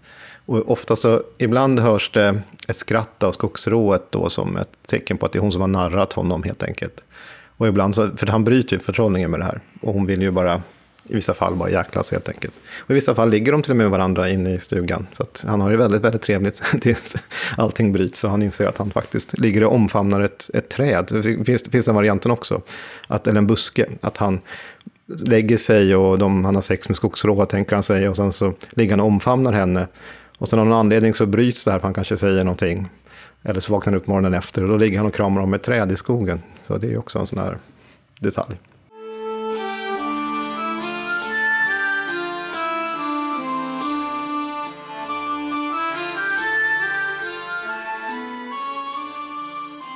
När man tittar på alla de här äh, nedteckningarna som är så otroligt många, kan man få ut några tips på hur man ska bete sig när man är ute i skogen och kanske inte vill väcka skogsråets vrede, utan man, man, man vill eh, visa liksom att man, man inte är här för att förstöra.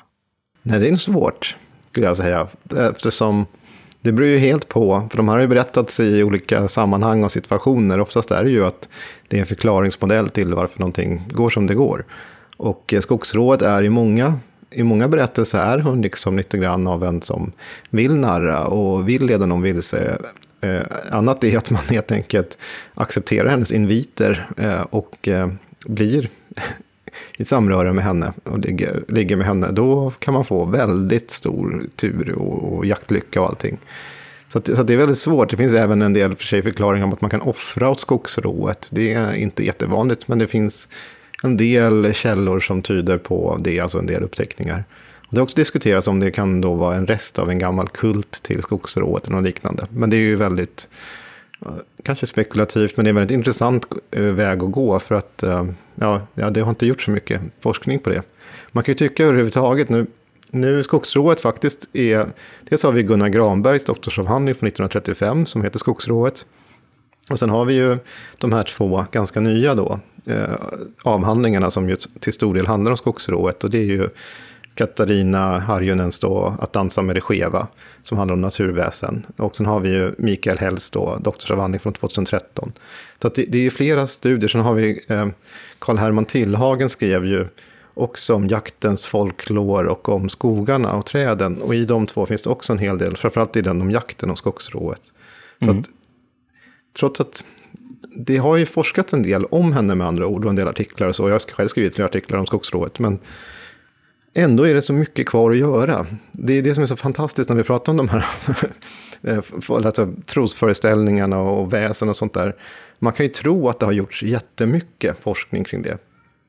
Men det var ju kanske väldigt aktivt.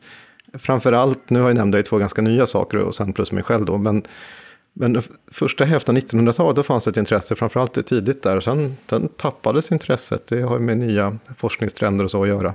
Så att det här materialet är faktiskt till stor del hyfsat orört.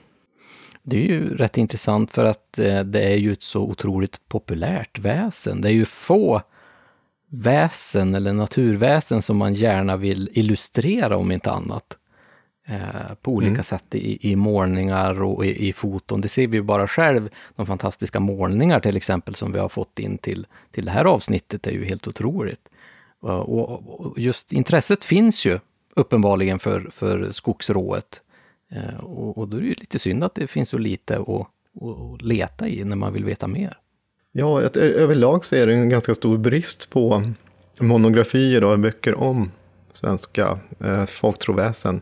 Flera av dem är ju väldigt, väldigt styrmoderligt behandlade, som man säger. Alltså väldigt... Eh, det finns ju nästan ingenting att läsa om man inte går till de här eh, hundra år gamla studierna i princip.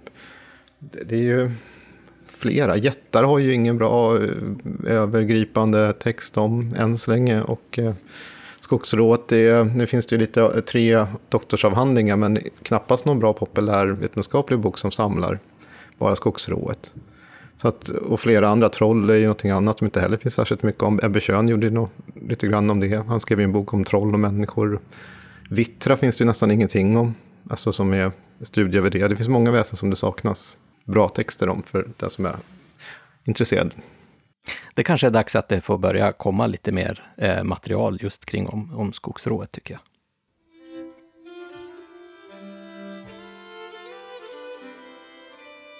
Jo, det var min farbror och en dräng som också var skytt. De skulle gå och skjuta orrar. Det var när orrarna spelade om våren. Och då, när de kom fram, så ställde de ifrån sig bössorna och la sig, för det var ju inte dags än. Och farbror min, han somna, men drängen höll sig vaken. Då kom det fram ett fruntimmer och ställde sig vid bössorna. Först tog hon tag i farbrors bössa och så ställde hon tillbaksna. Sen tog hon drängens bössa och så ställde hon den. Sen såg drängen hur hon ställde sig och blåste i farbrors bössa. Sen somnade drängen. Men han hade knappt hunnit att somna förrän han vaknade vid att det var ett skott som small. Då var det farbror min som var uppe och hade skjutit en orre, så han, han fick tur han.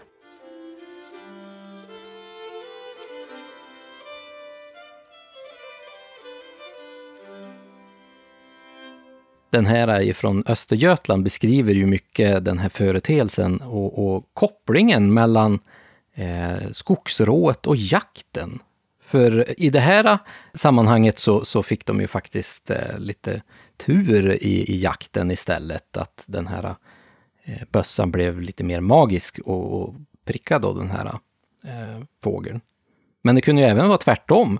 Eh, att man kunde få nästan en förbannelse över sig att man fick dålig jaktlycka. Hur är det egentligen med mm. det här sägenmotivet?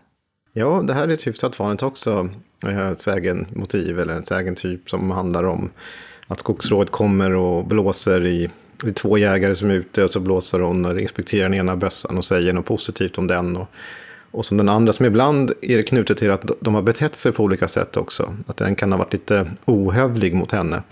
Och då, då ja, då underkänner hon den bössan. Och sen blir ju följden då att den som hon har underkänt, han kan inte skjuta långt alls och hans eh, gevär går alltid i baklås eller ja, missar allt hela tiden. Men sen andra får fäller djur efter djur för att han har varit artig och skogsrået uppenbarligen tycker om honom.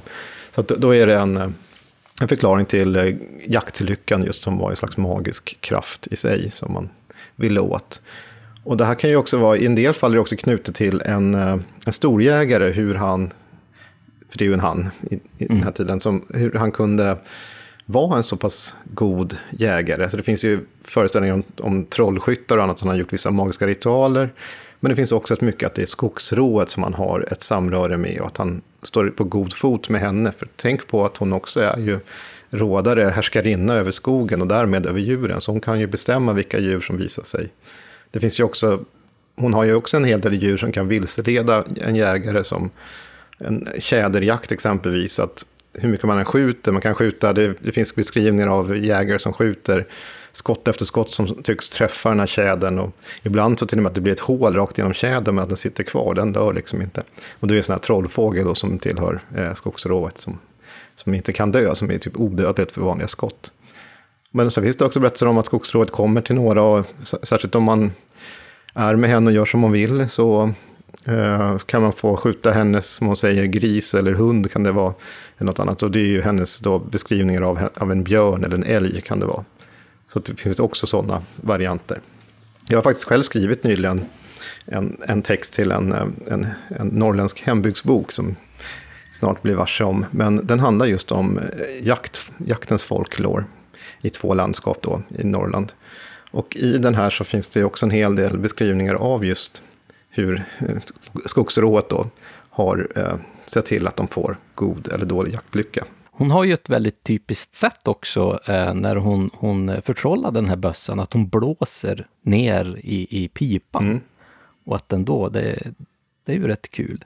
Ja, det är väl mest för att det ska bli en handling som blir typ, alltså man, man ser det ju framför sig, alltså hon påverkar, hon kan spotta på en bössa också så att den går dåligt. Mhm. Det är också ett sätt hon, hon kan göra det på.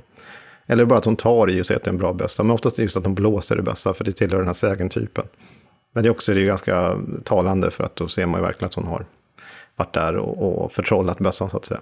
Just eh, jakthistorier i samband med, med skogsrået måste ju vara, det måste ju finnas jättemånga. Varför, varför är det så? Jägare är ju ett, en av de yrkesgrupper som befann sig ute i skogarna, till att börja med. Och de var oftast ensamma under ganska lång tid. Och under den här tiden så, föreställningen levde ju, var ju liksom en del av liksom den kollektiva traditionen och sådär. Jägarna har ju sin folklore också, som skiljer sig från andra näringars folklore. Så är det ju alltid så, är det än idag, att olika yrkeskategorier har sin. Men då var ju skogsrådet en del av det här. Förklaring. Det var, det var ju någonting som man verkligen kunde tänkas möta i skogen. Alltså det var ju en möjlighet. Och man kan både gå vilse i skogen och man kunde uppleva saker och ting som kunde, kunde vara inte, som inte var vad man trodde att det var. Jag tänker att bössorna i äldre tid var ju inte vår tid tyvärr, utan de gick ganska ofta i baklås och de var inte alltid jättepolitliga. Så att den här idén och drömmen om att ha den perfekta bössan och komma i, alltså i samröre med henne, det, det, det var nog en, någonting som många kanske fantiserade om och önskade. Eller också förklara, den där storjägaren, han har ju, han har ju legat med skogsrået, han har ju hållit på med det där. Och, och det här såg vi redan i 1640-talet förresten, den här, en av dem vi läste upp, det var just det här det handlade om. Där fick han ju en, en klok kvinna, då, den här Sissela i Småland, som hade hjälpt honom med, med bössan. Men själva jakten sen och lyckan, det var ju skogsrået som, som var med och styrde upp det. Ja, men och sen som du pratade om här, att just själva jaktlyckan i sig var ju någonting som, eller kanske är någonting som man faktiskt kan påverka. Mm, det tänkte man sig, absolut. Det gick ju åt båda hållen. Man kunde till och med sabba för en eh, konkurrerande jägare på olika sätt med magiska medel.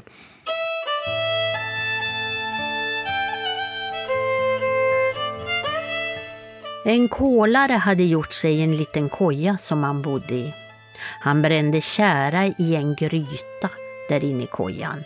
Den käran skulle han göra bäck av.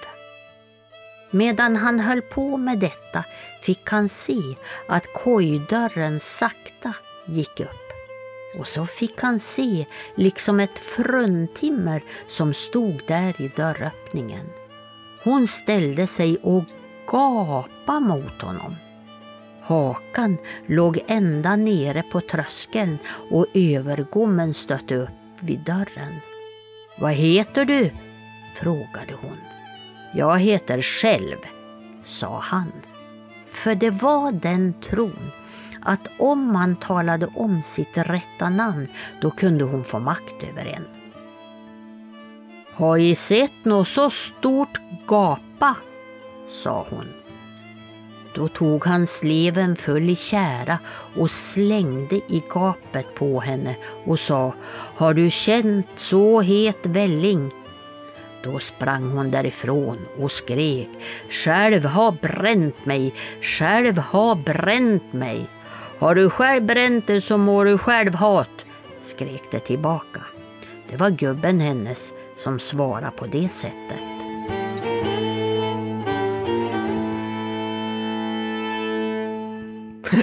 Och den här är ju väldigt eh, underhållande måste jag ju säga. Jag kan ju se framför mig den här kvinnan som står där och gapar över hela dörröppningen. Liksom. Det är ju helt bisarrt. Och den här snabbtänkte då, kolaren som, som slängde in en slev med, med kära i det här. Men det här är ju ett ganska vanligt eh, sägenmotiv, just det här självbrände. Eh, Ja. Och jag känner ju igen det lite grann från eh, den grekiska eh, mytologin faktiskt. Finns inte en historia där vi- med en eh, kyklop, eller cyklop, Mm. eh, som, som hamnar i lite samma situation? Ja, eller det är ju Odysseus som eh, är hos cykloperna, eller kykloperna, eh, och hålls fången. Men han har ju presenterat sig som ingen och sen så, han är ju inne i deras grotta och sen sätter han sig under, är det får, som, eh, han sticker ju ut ögat på den här kyklopen och sen smiter han ut eh, Eh, när den blir blind under vägen. Och den här kyklopen håller på och skriker sen på de andra att eh, han är, att ingen har stuckit ut mitt öga ungefär. Då svarar ju de andra att ja, men då, då är det ingenting att, och, skrika över. Men det är ju lite det som finns här också, för att den, ingen finns ju som ett namn här också. Själv med olika dialektala benämningar är ganska vanligt. Och det, i det här fallet så är det ett annat sägenmotiv som finns när de gapar över hela liksom, dörröppningen. Det finns olika varianter. Men ofta, nästan vanligare är att de kommer till någon som sitter vid en lägereld. Då kan det vara en jägare istället. Nu var det en kolare, så han ligger ju i, i milan då. Men om det är en jägare så kan de komma och då kan de värma sig vid elden. Och så ibland lyfter hon ju upp kjolarna och visar eh, sina behag. Och eh, han inser då, för då, här är liksom mannen som blir aktiv och visar att han minsann inte ska störas av det här. Så han kastar då soppa, eh, kaffe, vad han nu håller på att bränna, eller, eller eldbrand rakt i underlivet på henne. Och då springer hon därifrån och skriker och skriker hon att själv, eh, alltså, själv brände mig eller något sånt där. Och då svarar gubben då igen, som de har i skogen. Det är oftast här han förekommer just den här sägen-typen. Och att, att, liksom att då får hon skylla sig själv om hon själv brände, får, som själv har. Men det, det, det, är intressant på, på många sätt. Just att det är ett gammalt, gammalt motiv som är flera tusen år gammalt. Mm.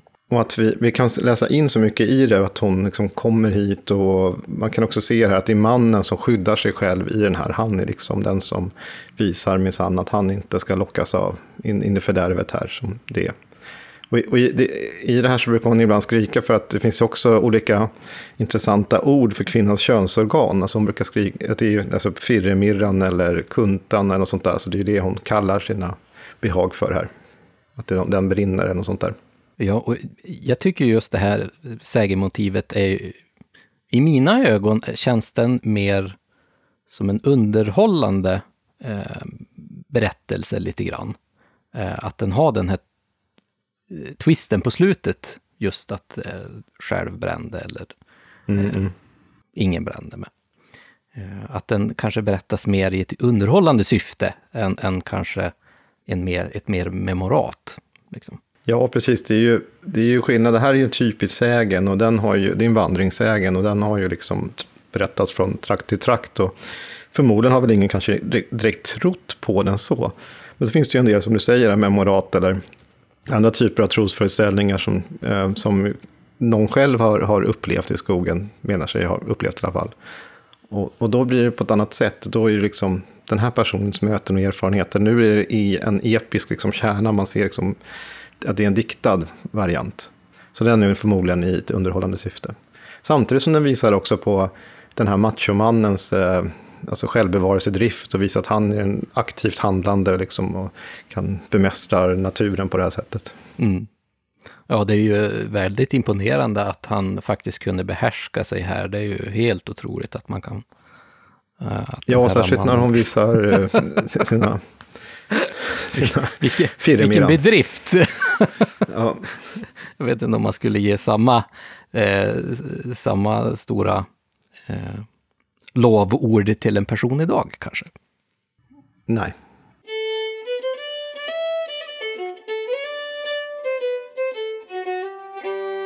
Det var ett skogsrå som träffade på ett par skyttar som låg och sov i skogen. Den ene var lång och den andra var kort. Och nu drog hon först i den ene och sen i den andra för att göra dem lika långa. Ska jag efter min lilla fila blanka, ska jag snart göra dem lika långa, sa hon. Det var en yxa som hon tänkte hämta. Den här är ju från Västergötland och varför skulle hon göra dem lika långa? Det förstår jag inte riktigt. Nej, för det är också en sägen, en vandringssägen som har funnits eh, belagd långt tillbaka i tid. Ibland faktiskt är det till och med en gårdstomte som gör samma sak, men det är vanligare att det är just i skogsrået. Mm. Men hon stör sig över att de inte har samma längd och därför ska hon liksom kapa så att de blir lika långa. Eller dra ja. ut någon.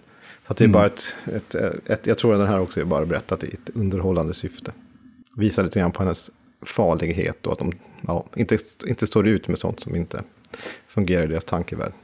precis som med jägarna här eh, som möter skogsrået så har vi pratat mycket om just kolarna och kolmilarna. Eh, varför är just de så utsatt för skogsrået i de här sägnerna? Ja, även vid kolningen så var det också någonting där en man spenderade lång tid själv i, alltså, i skogen. Och eh, kolmilan, alltså det är ju egentligen så finns det stora risker med det också. Mm. Och den här, det här kom ju till i framförallt Mellansverige, så blev det väl, kom till, men det var väldigt stort i Mellansverige. Uh, och det var ju för att man hade ett stort behov av uh, träkol för järnframställningen. Så att, och det finns ett stort problem, man ska ju ligga där och se till att liksom inte, att inte den liksom börjar slå som man sa, alltså börjar brinna. Och det, alltså, det kunde bildas gaser i den här kolet då, som kunde explodera och kasta bort, det är en stubb som den här milan är täckt av. Och om den kastas av så kan det komma in luft och då bildas det stora eldflammor. Det kunde, då liksom går allting upp i rök. Och i värsta fall kan det ju bli så att eh, hela skogen kan fatta eld för att det liksom sprider sig ganska snabbt. Så det, det, var, det var ganska riskabelt och därför behövde man en person som i regel ligger ensam. Och eh, i en del fall kunde det vara upp till ett par veckor han ska ligga där och vakta den här eh, liksom, eh, milan. Och under den tiden man ligger där ensam, och då finns det ju också en del föreställningar om att just eftersom man är i skogen, så är det där som skogsrået härjar. Och det är där som skogsrået kan besöka eh, milaren när han ligger i sin... Oftast är det sexuella inviter, men en del kan också vara att... Ja, det kan vara en kombination, att om man har eh, samröre med henne så kan hon skydda Milan också. Alltså hon kan väcka honom om någonting går illa att hon kan knacka eller se till att han vaknar. För det var ju lätt att slumra till och ligga på den där lilla britsen där inne. Så att det, det är lite grann av det som är liksom hela, det är byggt en, en massa berättelser kring det här med milarna. Med kolmilarna, kolarna då. Just att det här att eh, kolaren kan bli hjälpt till exempel av, av eh, skogsrået, att man hör något ljud eller något liknande. Det känns ju igen lite grann i det här kvarnrået, eh, som oftast kanske framställs som en tomte då, att att när kvarnen liksom går torr så då, då hör man kanske något speciellt ljud, att det smäller eller någonting och då är det då kvarnrået som, som eh, gör den här eh, kvarngubben uppmärksam då på att eh, nu måste du kolla till kvarnen, du har slumrat till här, se till att det, det fungerar liksom så att det inte går åt helsike. och att man faktiskt där kan få hjälp av de här naturväsenen och inte bara bli liksom lurad och förtrollad. Nej, det är precis. Det är också en, såklart en eh, idé och eh, tanke om att tänk om det vore så väl om man hade någon som faktiskt kunde väcka mig. Precis som det kan vara på gården, kan det vara gårdstomten, kvarnen kan det vara kvarngubben, eller kvarntomten. Alltså det är ju, de här väsena är ju inte, är ju lite ambivalenta ibland. De är inte rent, gott och ont funkar inte alltid på, det sättet som vi tänker på svart och vitt så att säga där.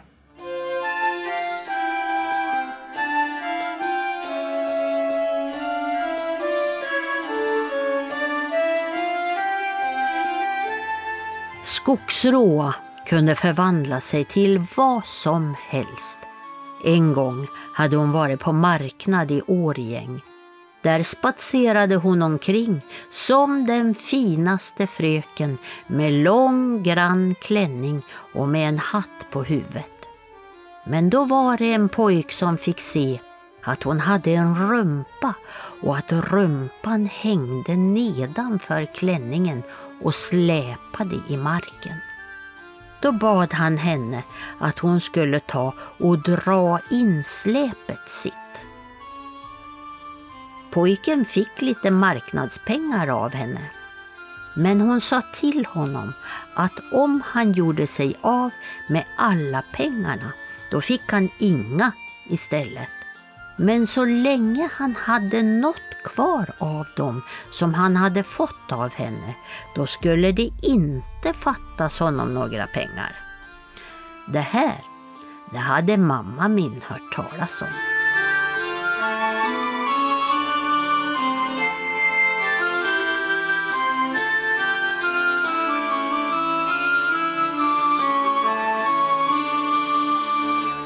Här har vi ju den här klassiska sägnen och den här är tagen från Karl Martin Bergstrands Värmlandssägner.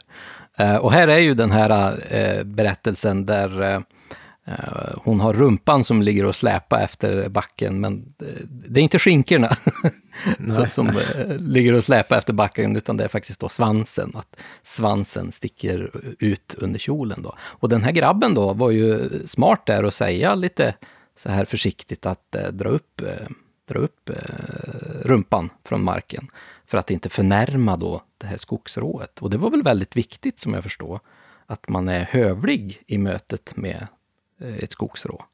Ja, oftast brukar de inte ens en gång påpeka någonting med rumpan, utan de säger att släpet är, är, som hänger, och då som att det vore släpet på kjolen. Och det är ett väldigt artigt sätt att påpeka det på. Ibland är det två. Det är ganska vanligt i den här sägentypen att det är två personer. Den ena säger någonting mer negativt verkligen påpekar att det är, hon, det är en svans, så att säga, så att hon är övernaturlig. Eh, och han går det jävligt illa för.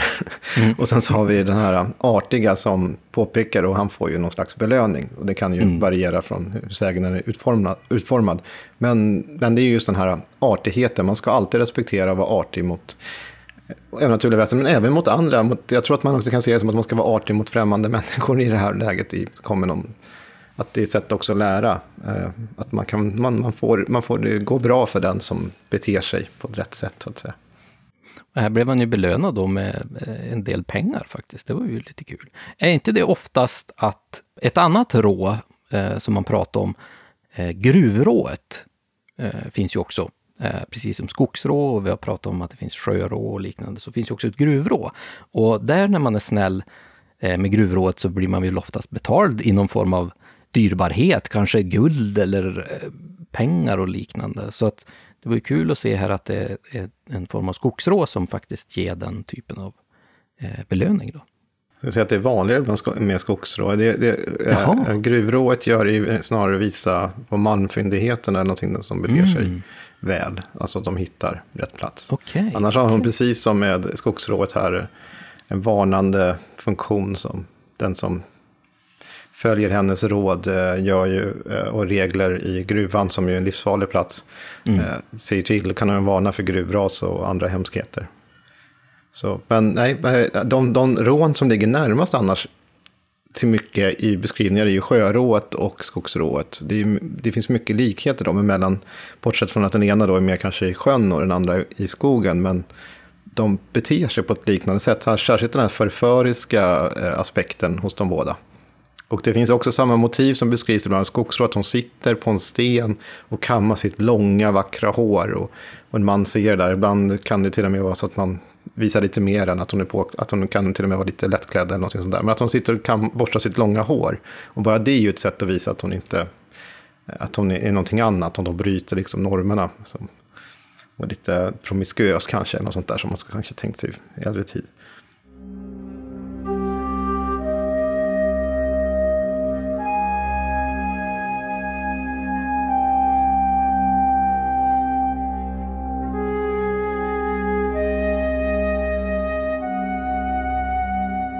Min far berättade en gång om en händelse från sina barndomsår. Han bodde i en avlägsen skogsby i Sidensjö socken. En vår, så fort snön gått bort, så gick han och hans syskon en dag ut i skogen och skulle plocka snölingon. Bäst som de höll på att plocka ropade en äldre bror ”Titta, titta” och pekade. Förskräckta tittade barnen åt det håll dit han pekade, men de kunde inte upptäcka någonting. Med förskräckt uppsyn hade brodern rusat hemåt och syskonen följde efter. När de kom hem berättade brodern att han hade sett en samling vita kor med skällor stryka förbi, helt nära den plats där de var och plockade bär. I täten av jorden gick ett vitklätt fruntimmer och lockade kreaturen men även inne bland jorden såg han flera fruntimmer likadant klädda som också lockade på kossorna. Min far sa att såväl fruntimmer som kreatur inte riktigt hade följt marken utan hållit sig en aning ovanför själva markytan.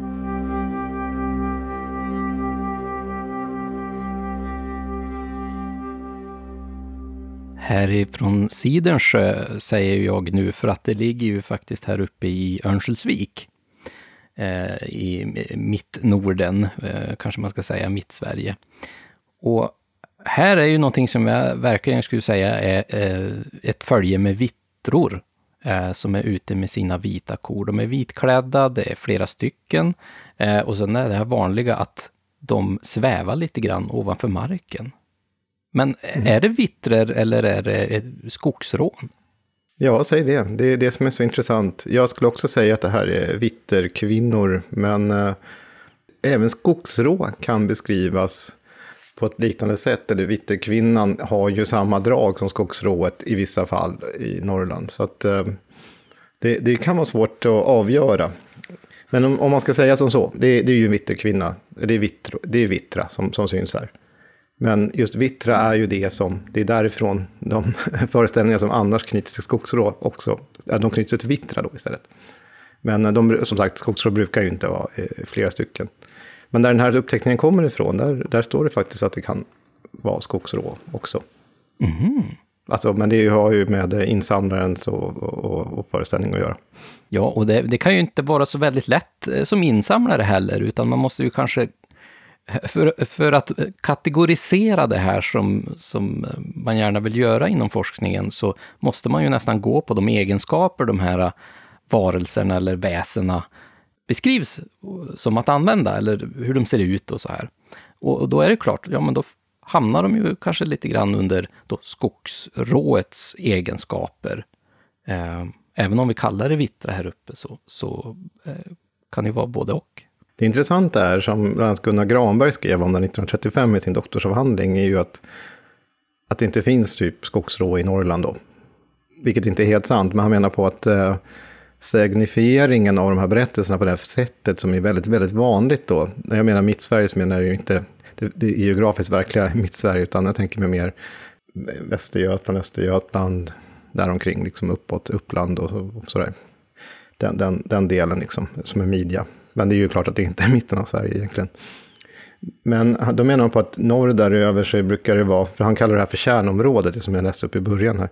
Och eh, där är det vanligt med de här sägnerna som är väldigt fullt utbildade, om man säger så, på det sättet som kommer ganska mycket. Medan norröver så är det mera som just det här med moratformen, folk berättar vad de har sett varit med om. Jag har ju, som jag nämnde tidigare, skrivit ju också om, om jakt. Eh, och där finns det ju också en del beskrivningar och där är det ju uppenbart ett skogsrå som de möter. Inte vittra, de är ju väldigt tydliga, de flera då, informanter, att det är i skogsrå, fast de använder inte det ordet. De använder det lokala från, platsen, från, från orten.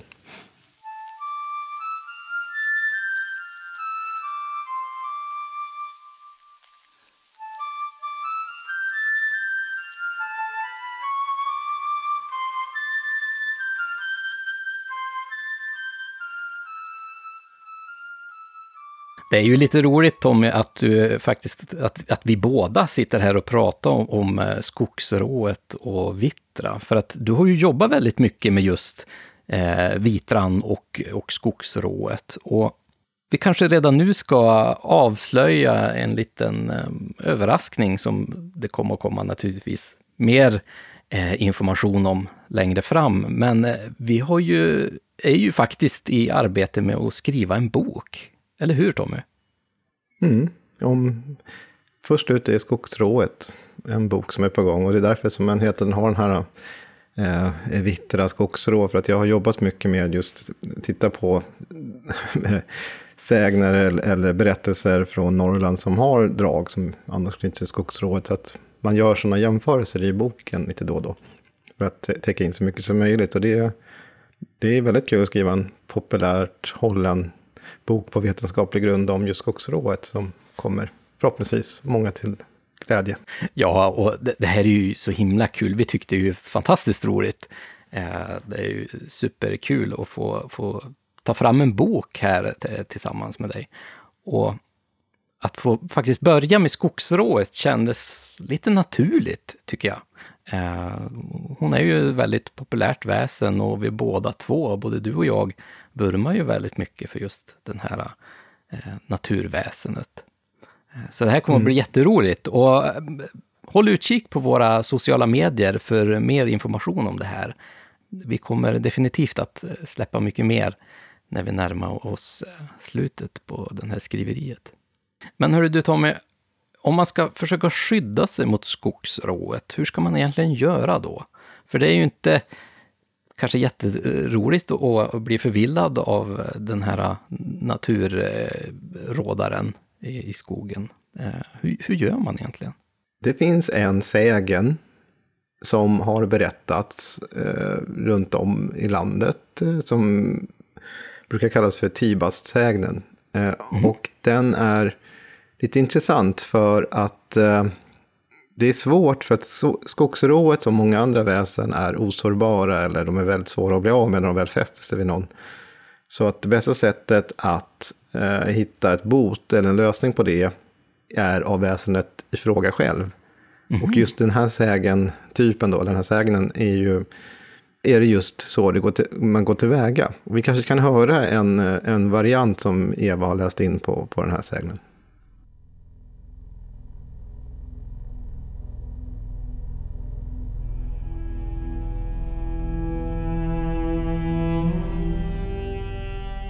Det var en bonde som låg i skogen och kola en vinter och han vart så förvillad av skogssnuvan.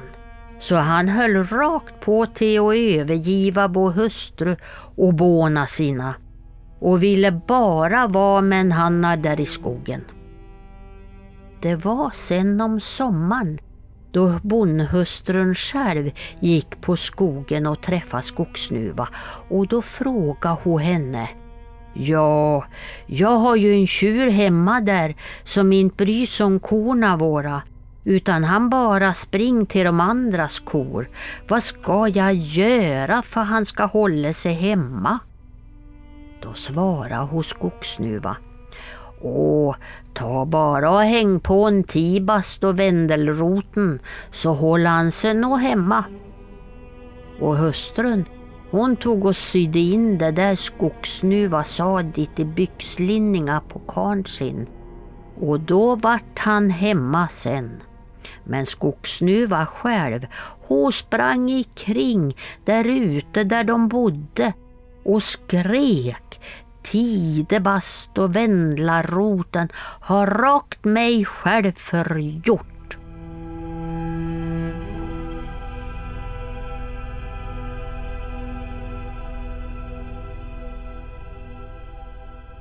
Mm. och här hörde vi ju faktiskt det här exemplet på eh, hur man ska skydda sig då. Eh, den här var ifrån Småland tror jag. Om jag inte minns fel.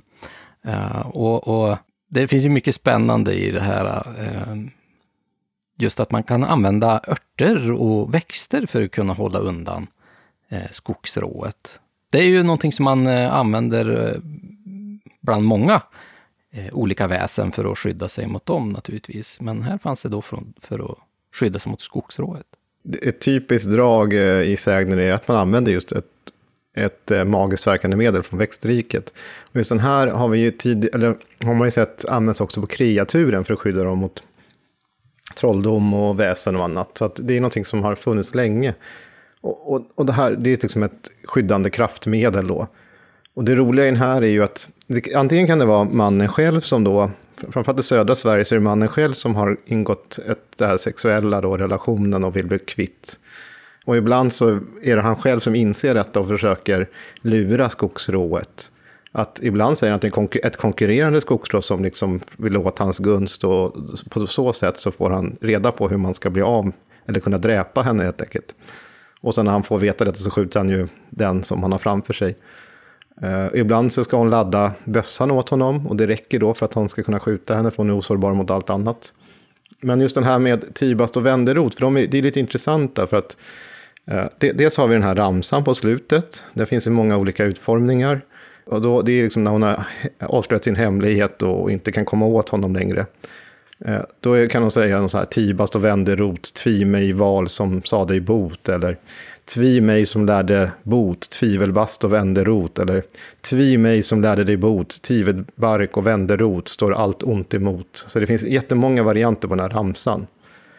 Och tibast och vänderot De betraktades som ganska kraftfulla alltså, medel i folkmedicinen och då också i magin, folkliga magin. Så särskilt tibast, som kunde kallas för massa olika saker, som tidebast och tystbast och tivelbast eh, och tvivelbast och tjurbast och så vidare, eh, har använts ganska frekvent.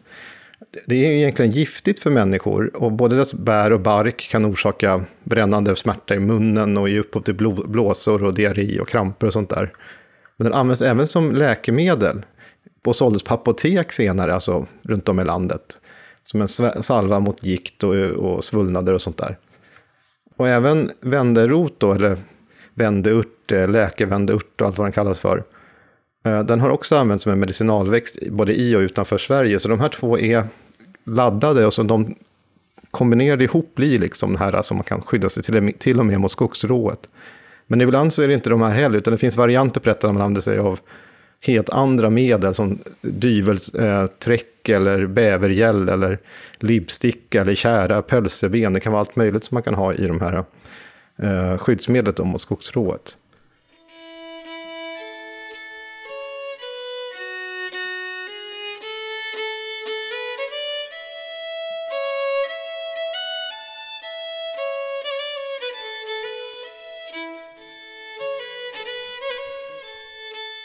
En annan kolare såg jämt och ständigt Skogsråa och han förstod att hon ville honom någonting fast hon inte direkt hade tilltalat honom.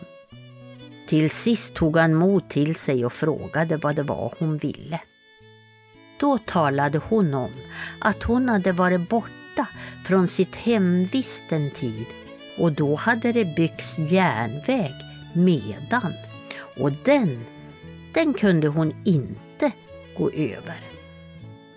Hon bad därför kolaren att han skulle bära henne över järnvägen så att hon skulle kunna komma till sin trakt igen. Och det gjorde han. Och hon var inte tung att bära, hade han sagt efteråt. Den kolaren, han hade en ovanlig tur med jakten och det troddes allmänt att det var belöningen för tjänsten som han hade gjort hennes skogsråa.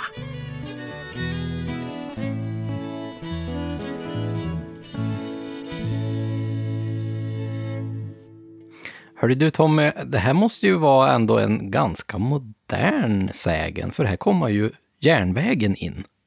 Eh, där skogsrået har varit borta ett tag och sen när de kommer tillbaka så då har de helt plötsligt byggt en järnväg mitt över där hon ska ta sig över.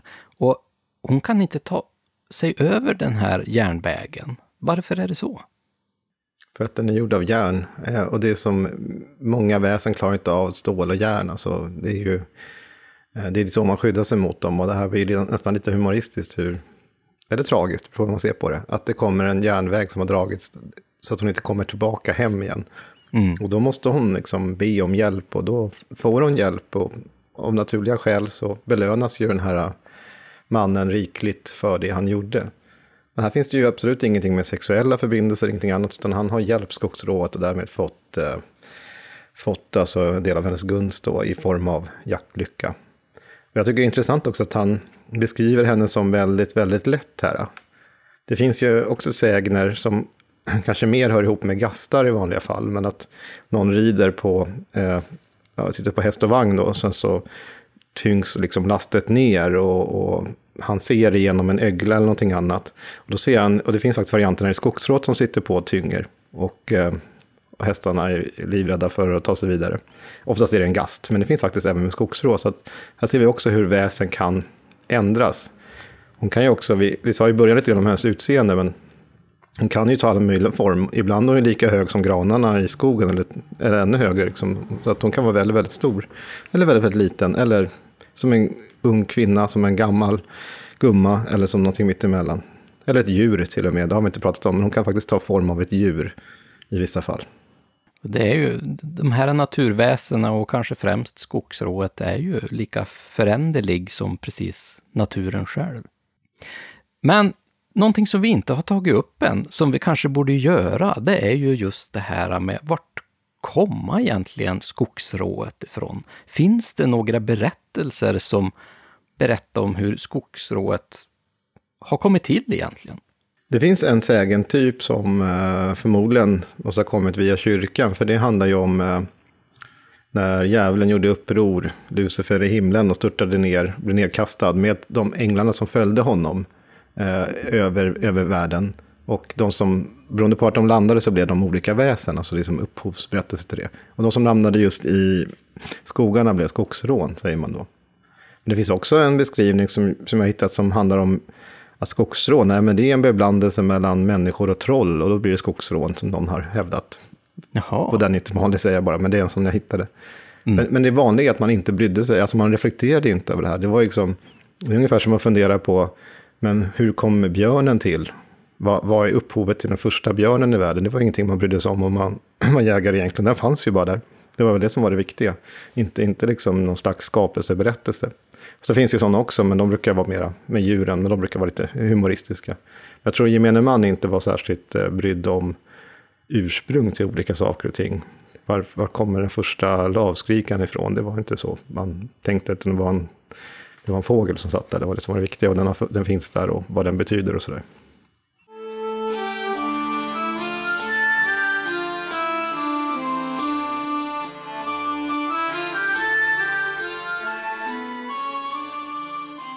Nu är vi ju inne i det här segmentet som vi ofta tar upp i våra avsnitt och det är just om det finns någonting i våran populärkultur där man har använt sig av de här sägenmotiven eller just i det här fallet väsenet eh, skogsrået eller skogsfrun. Hur ser det ut Tommy? Visst finns det i alla fall några filmer där man har använt sig av det här väsenet? Det gör det. Och Uh, jag tänkte inte, får jag börja med litteratur? Att, det får du jättegärna har, göra. Det får du jättegärna ja, För jag har nämligen en bok här i, som jag tänker på, som vi, vi, har nämnt en gång tidigare. Och det är Selma Lagerlöfs uh, Gösta Berlings saga. Mm. För man, den börjar ju med en tomte, det har vi ju märkt i tomtavsnittet. Det är så hela förvandlas och flyger iväg på sin gås och sådär.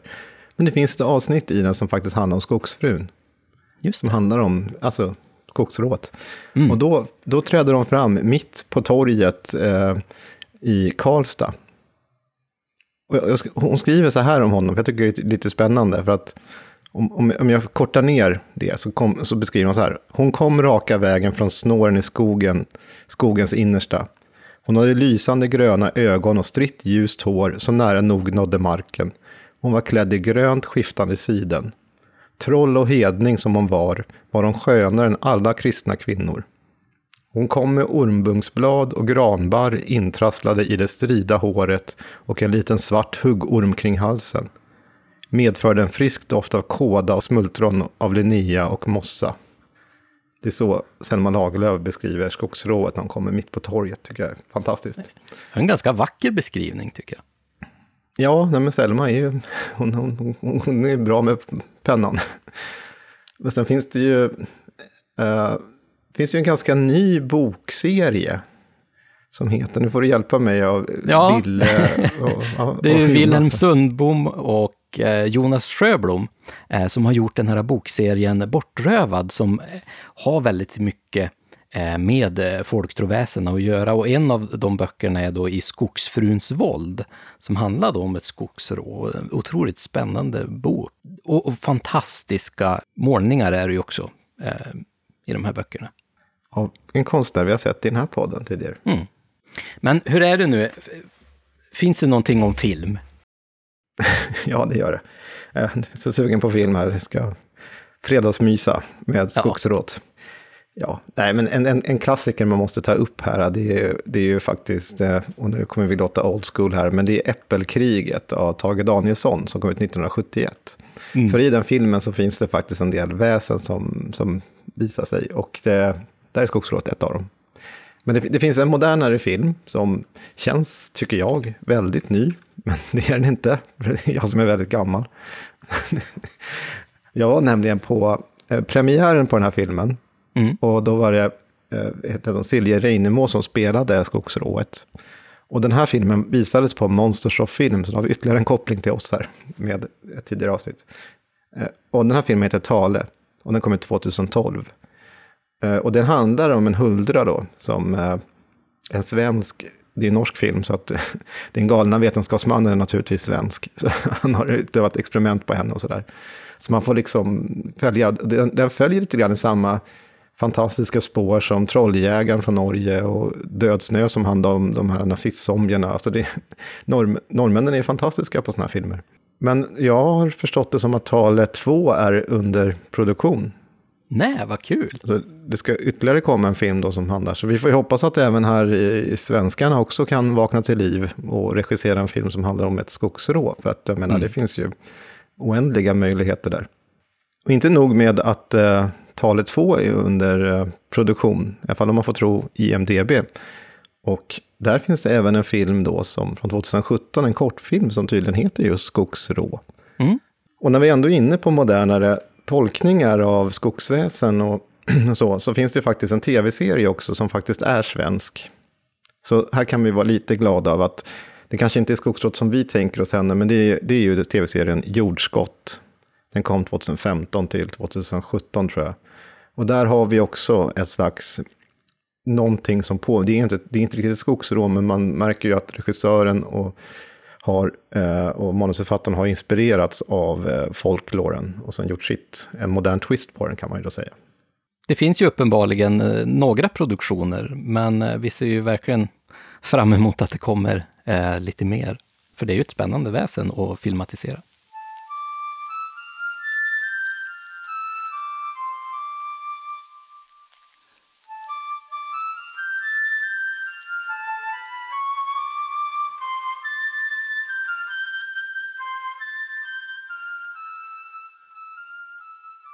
Men du Tommy, vi, vi, har ju pratat väldigt mycket nu om skogsrået och det är ju oftast vi liksom pratar om de här mer historiska sägnerna och nedteckningarna vi har och då tänker vi ju liksom oftast mitten av 1900-tal och bakåt.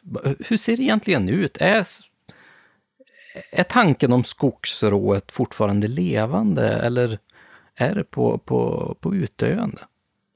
Oj, det var en svår fråga. Det beror på liksom hur man eh, betraktar den. För att skogsrået är i allra högsta grad levande just genom att folk är så intresserade av, av den äldre tiders skogsrå. I konst, konsten finns de ju än idag och det görs olika projekt där man gör fotografier där folk eh, eh, porträtterar skogsrået och annat. Eh, och, och sådär. Men för fem år sedan så skrev jag en, eh, en artikel som handlade om trafikolyckor i, i Skarberget i, i, i Gästrikland.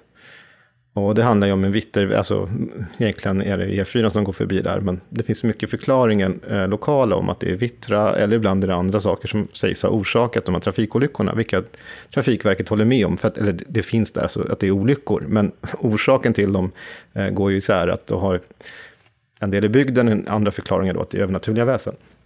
Hur som helst, när jag skrev den här artikeln då, som fortfarande inte är utgiven, för att den kommer nog komma redan nästa år. Jag fick precis, eh, skulle kommit i en amerikansk antologi och nu verkar det bli flyttat till en engelsk antologi i Storbritannien. Men eh, då, hade jag, då intervjuade jag en del människor, bland annat intervjuade jag en kvinna som hade haft eh, kontakt med vittra, men hon hade också, när vi satt och pratade, haft andra, annan kontakt med skogsrå, också som skogsrå beskrevs. Och det här är ganska typiskt, för ofta när man är ute och föreläser och sådär i landet så brukar man träffa många människor som har egna upplevelser och berättelser av, av väsen. Allt Alltifrån tomtar till eh, annat då. Eh, och hennes beskrivning om ett skogsrå för henne var då som en slags pulserande energi i skogen som liksom inte talade med ord, men hon kunde känna vad den ville. Så att det blir som ett slags språkrör för Moder Jord. Och jag tror att där, där är det intressant att det är den här äh, idén om skogen som en förtrollad plats vi ska skydda. Vi har en helt annan syn på skogen, att den är något positivt. Och då blir skogsrået istället för att vara den här kanske farliga platsen som skogen också var, att de var liksom, då var ju en personifikation av den här farliga skogen. Idag blir de kanske för en del personifikation av liksom den romantiska, fina skogen som vi ska skydda mot industrialiseringen och annat. Så på så sätt tror jag att i nyandlighet och annat kan det ju nog absolut finnas en stor plats för skogsrået att fylla.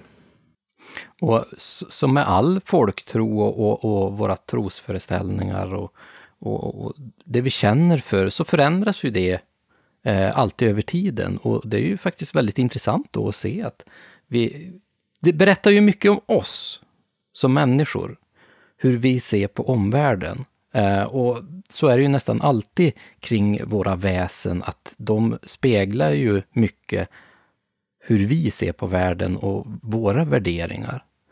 Eh, och det är ju väldigt intressant att se här att, att eh, skogsfrun kanske får lite återupprättelse eh, och inte vara den här hemska, nästan farliga häxan som man, man kan bli antastad av ute i skogen, utan att hon faktiskt handlar mer som en beskyddare av naturen och att vi ska värna om hennes områden. Det, det intressanta är det här, jag skrev en artikel för en årsbok, eh, för en årsbok som heter Från Gästrikland. Och då hade jag gått igenom ett arkivmaterial från Gästrikland och då skrev jag just om skogsråt, för det var det jag använde.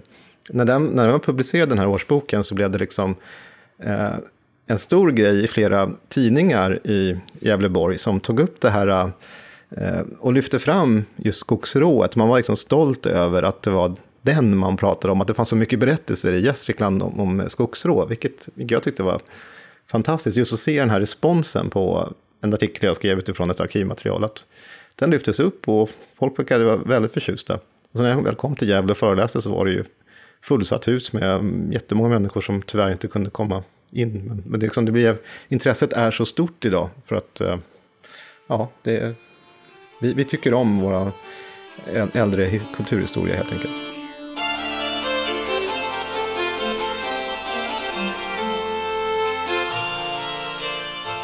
Tommy, jag får tacka dig så hemskt mycket den här gången också. Eh, det här har varit ett jätteroligt eh, avsnitt att få prata om skogsrået. Det här var ett riktigt klassiskt, eh, när man talar om trollen-avsnitt faktiskt, ja. där vi grottar in oss i, i, ett specifikt väsen och det är ju så himla roligt alltså. Oj, oj, oj. Ja. Och det finns så mycket vi ändå inte har sagt. Mm, det är ju verkligen Men därför, därför kommer den här boken sen. Mm. Precis. Eh, och vi kommer ju verkligen att hinta mer om den här eh, boken som vi håller på att producera. Jag hoppas att ni är lika spända på den eh, som vi är. Och jag vill ju påminna er om att följa oss på våra sociala medier. På Instagram och Facebook heter vi Oknytt Sverige. Och Tommy heter ju som vanligt Suttungsbrew på Instagram. Och sen får ni ju jättegärna gå med i den här fantastiska gruppen när man talar om trollen eftersnack som vi har på Facebook. Det, den blir större och större och det är så otroligt kul att få se folks reaktioner på avsnitten och att ni kommer med de här tipsen och idéerna som ni vill höra eh, oss prata om eh, i den här podden. Och vi försöker ju så ofta vi kan lägga ut lite bonusmaterial som bara ni i gruppen får se och få ta del av. Och det kan vara allt ifrån infall som vi har, eh, Tommy och jag, men även mycket tips ifrån er lyssnare och tittare. Det ni vill lyssna på, det ni vill titta på.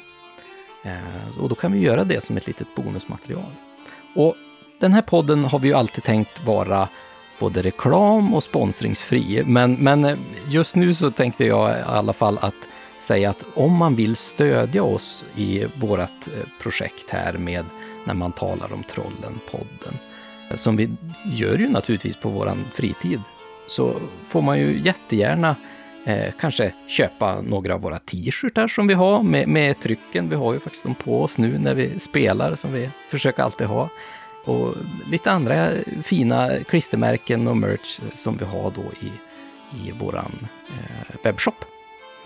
Men som vanligt så är ju ert eh, intresse och att ni faktiskt vill lyssna och titta på den här podden den mest givande för oss, såklart. Men eh, Tommy, jag får tacka dig så hemskt mycket, eh, så ses vi i nästa avsnitt. Hej då! Hej då! Podden är producerad av Oknytt Nordisk Folktro och Mytologi och intromusiken är komponerad av Mark Jungerman.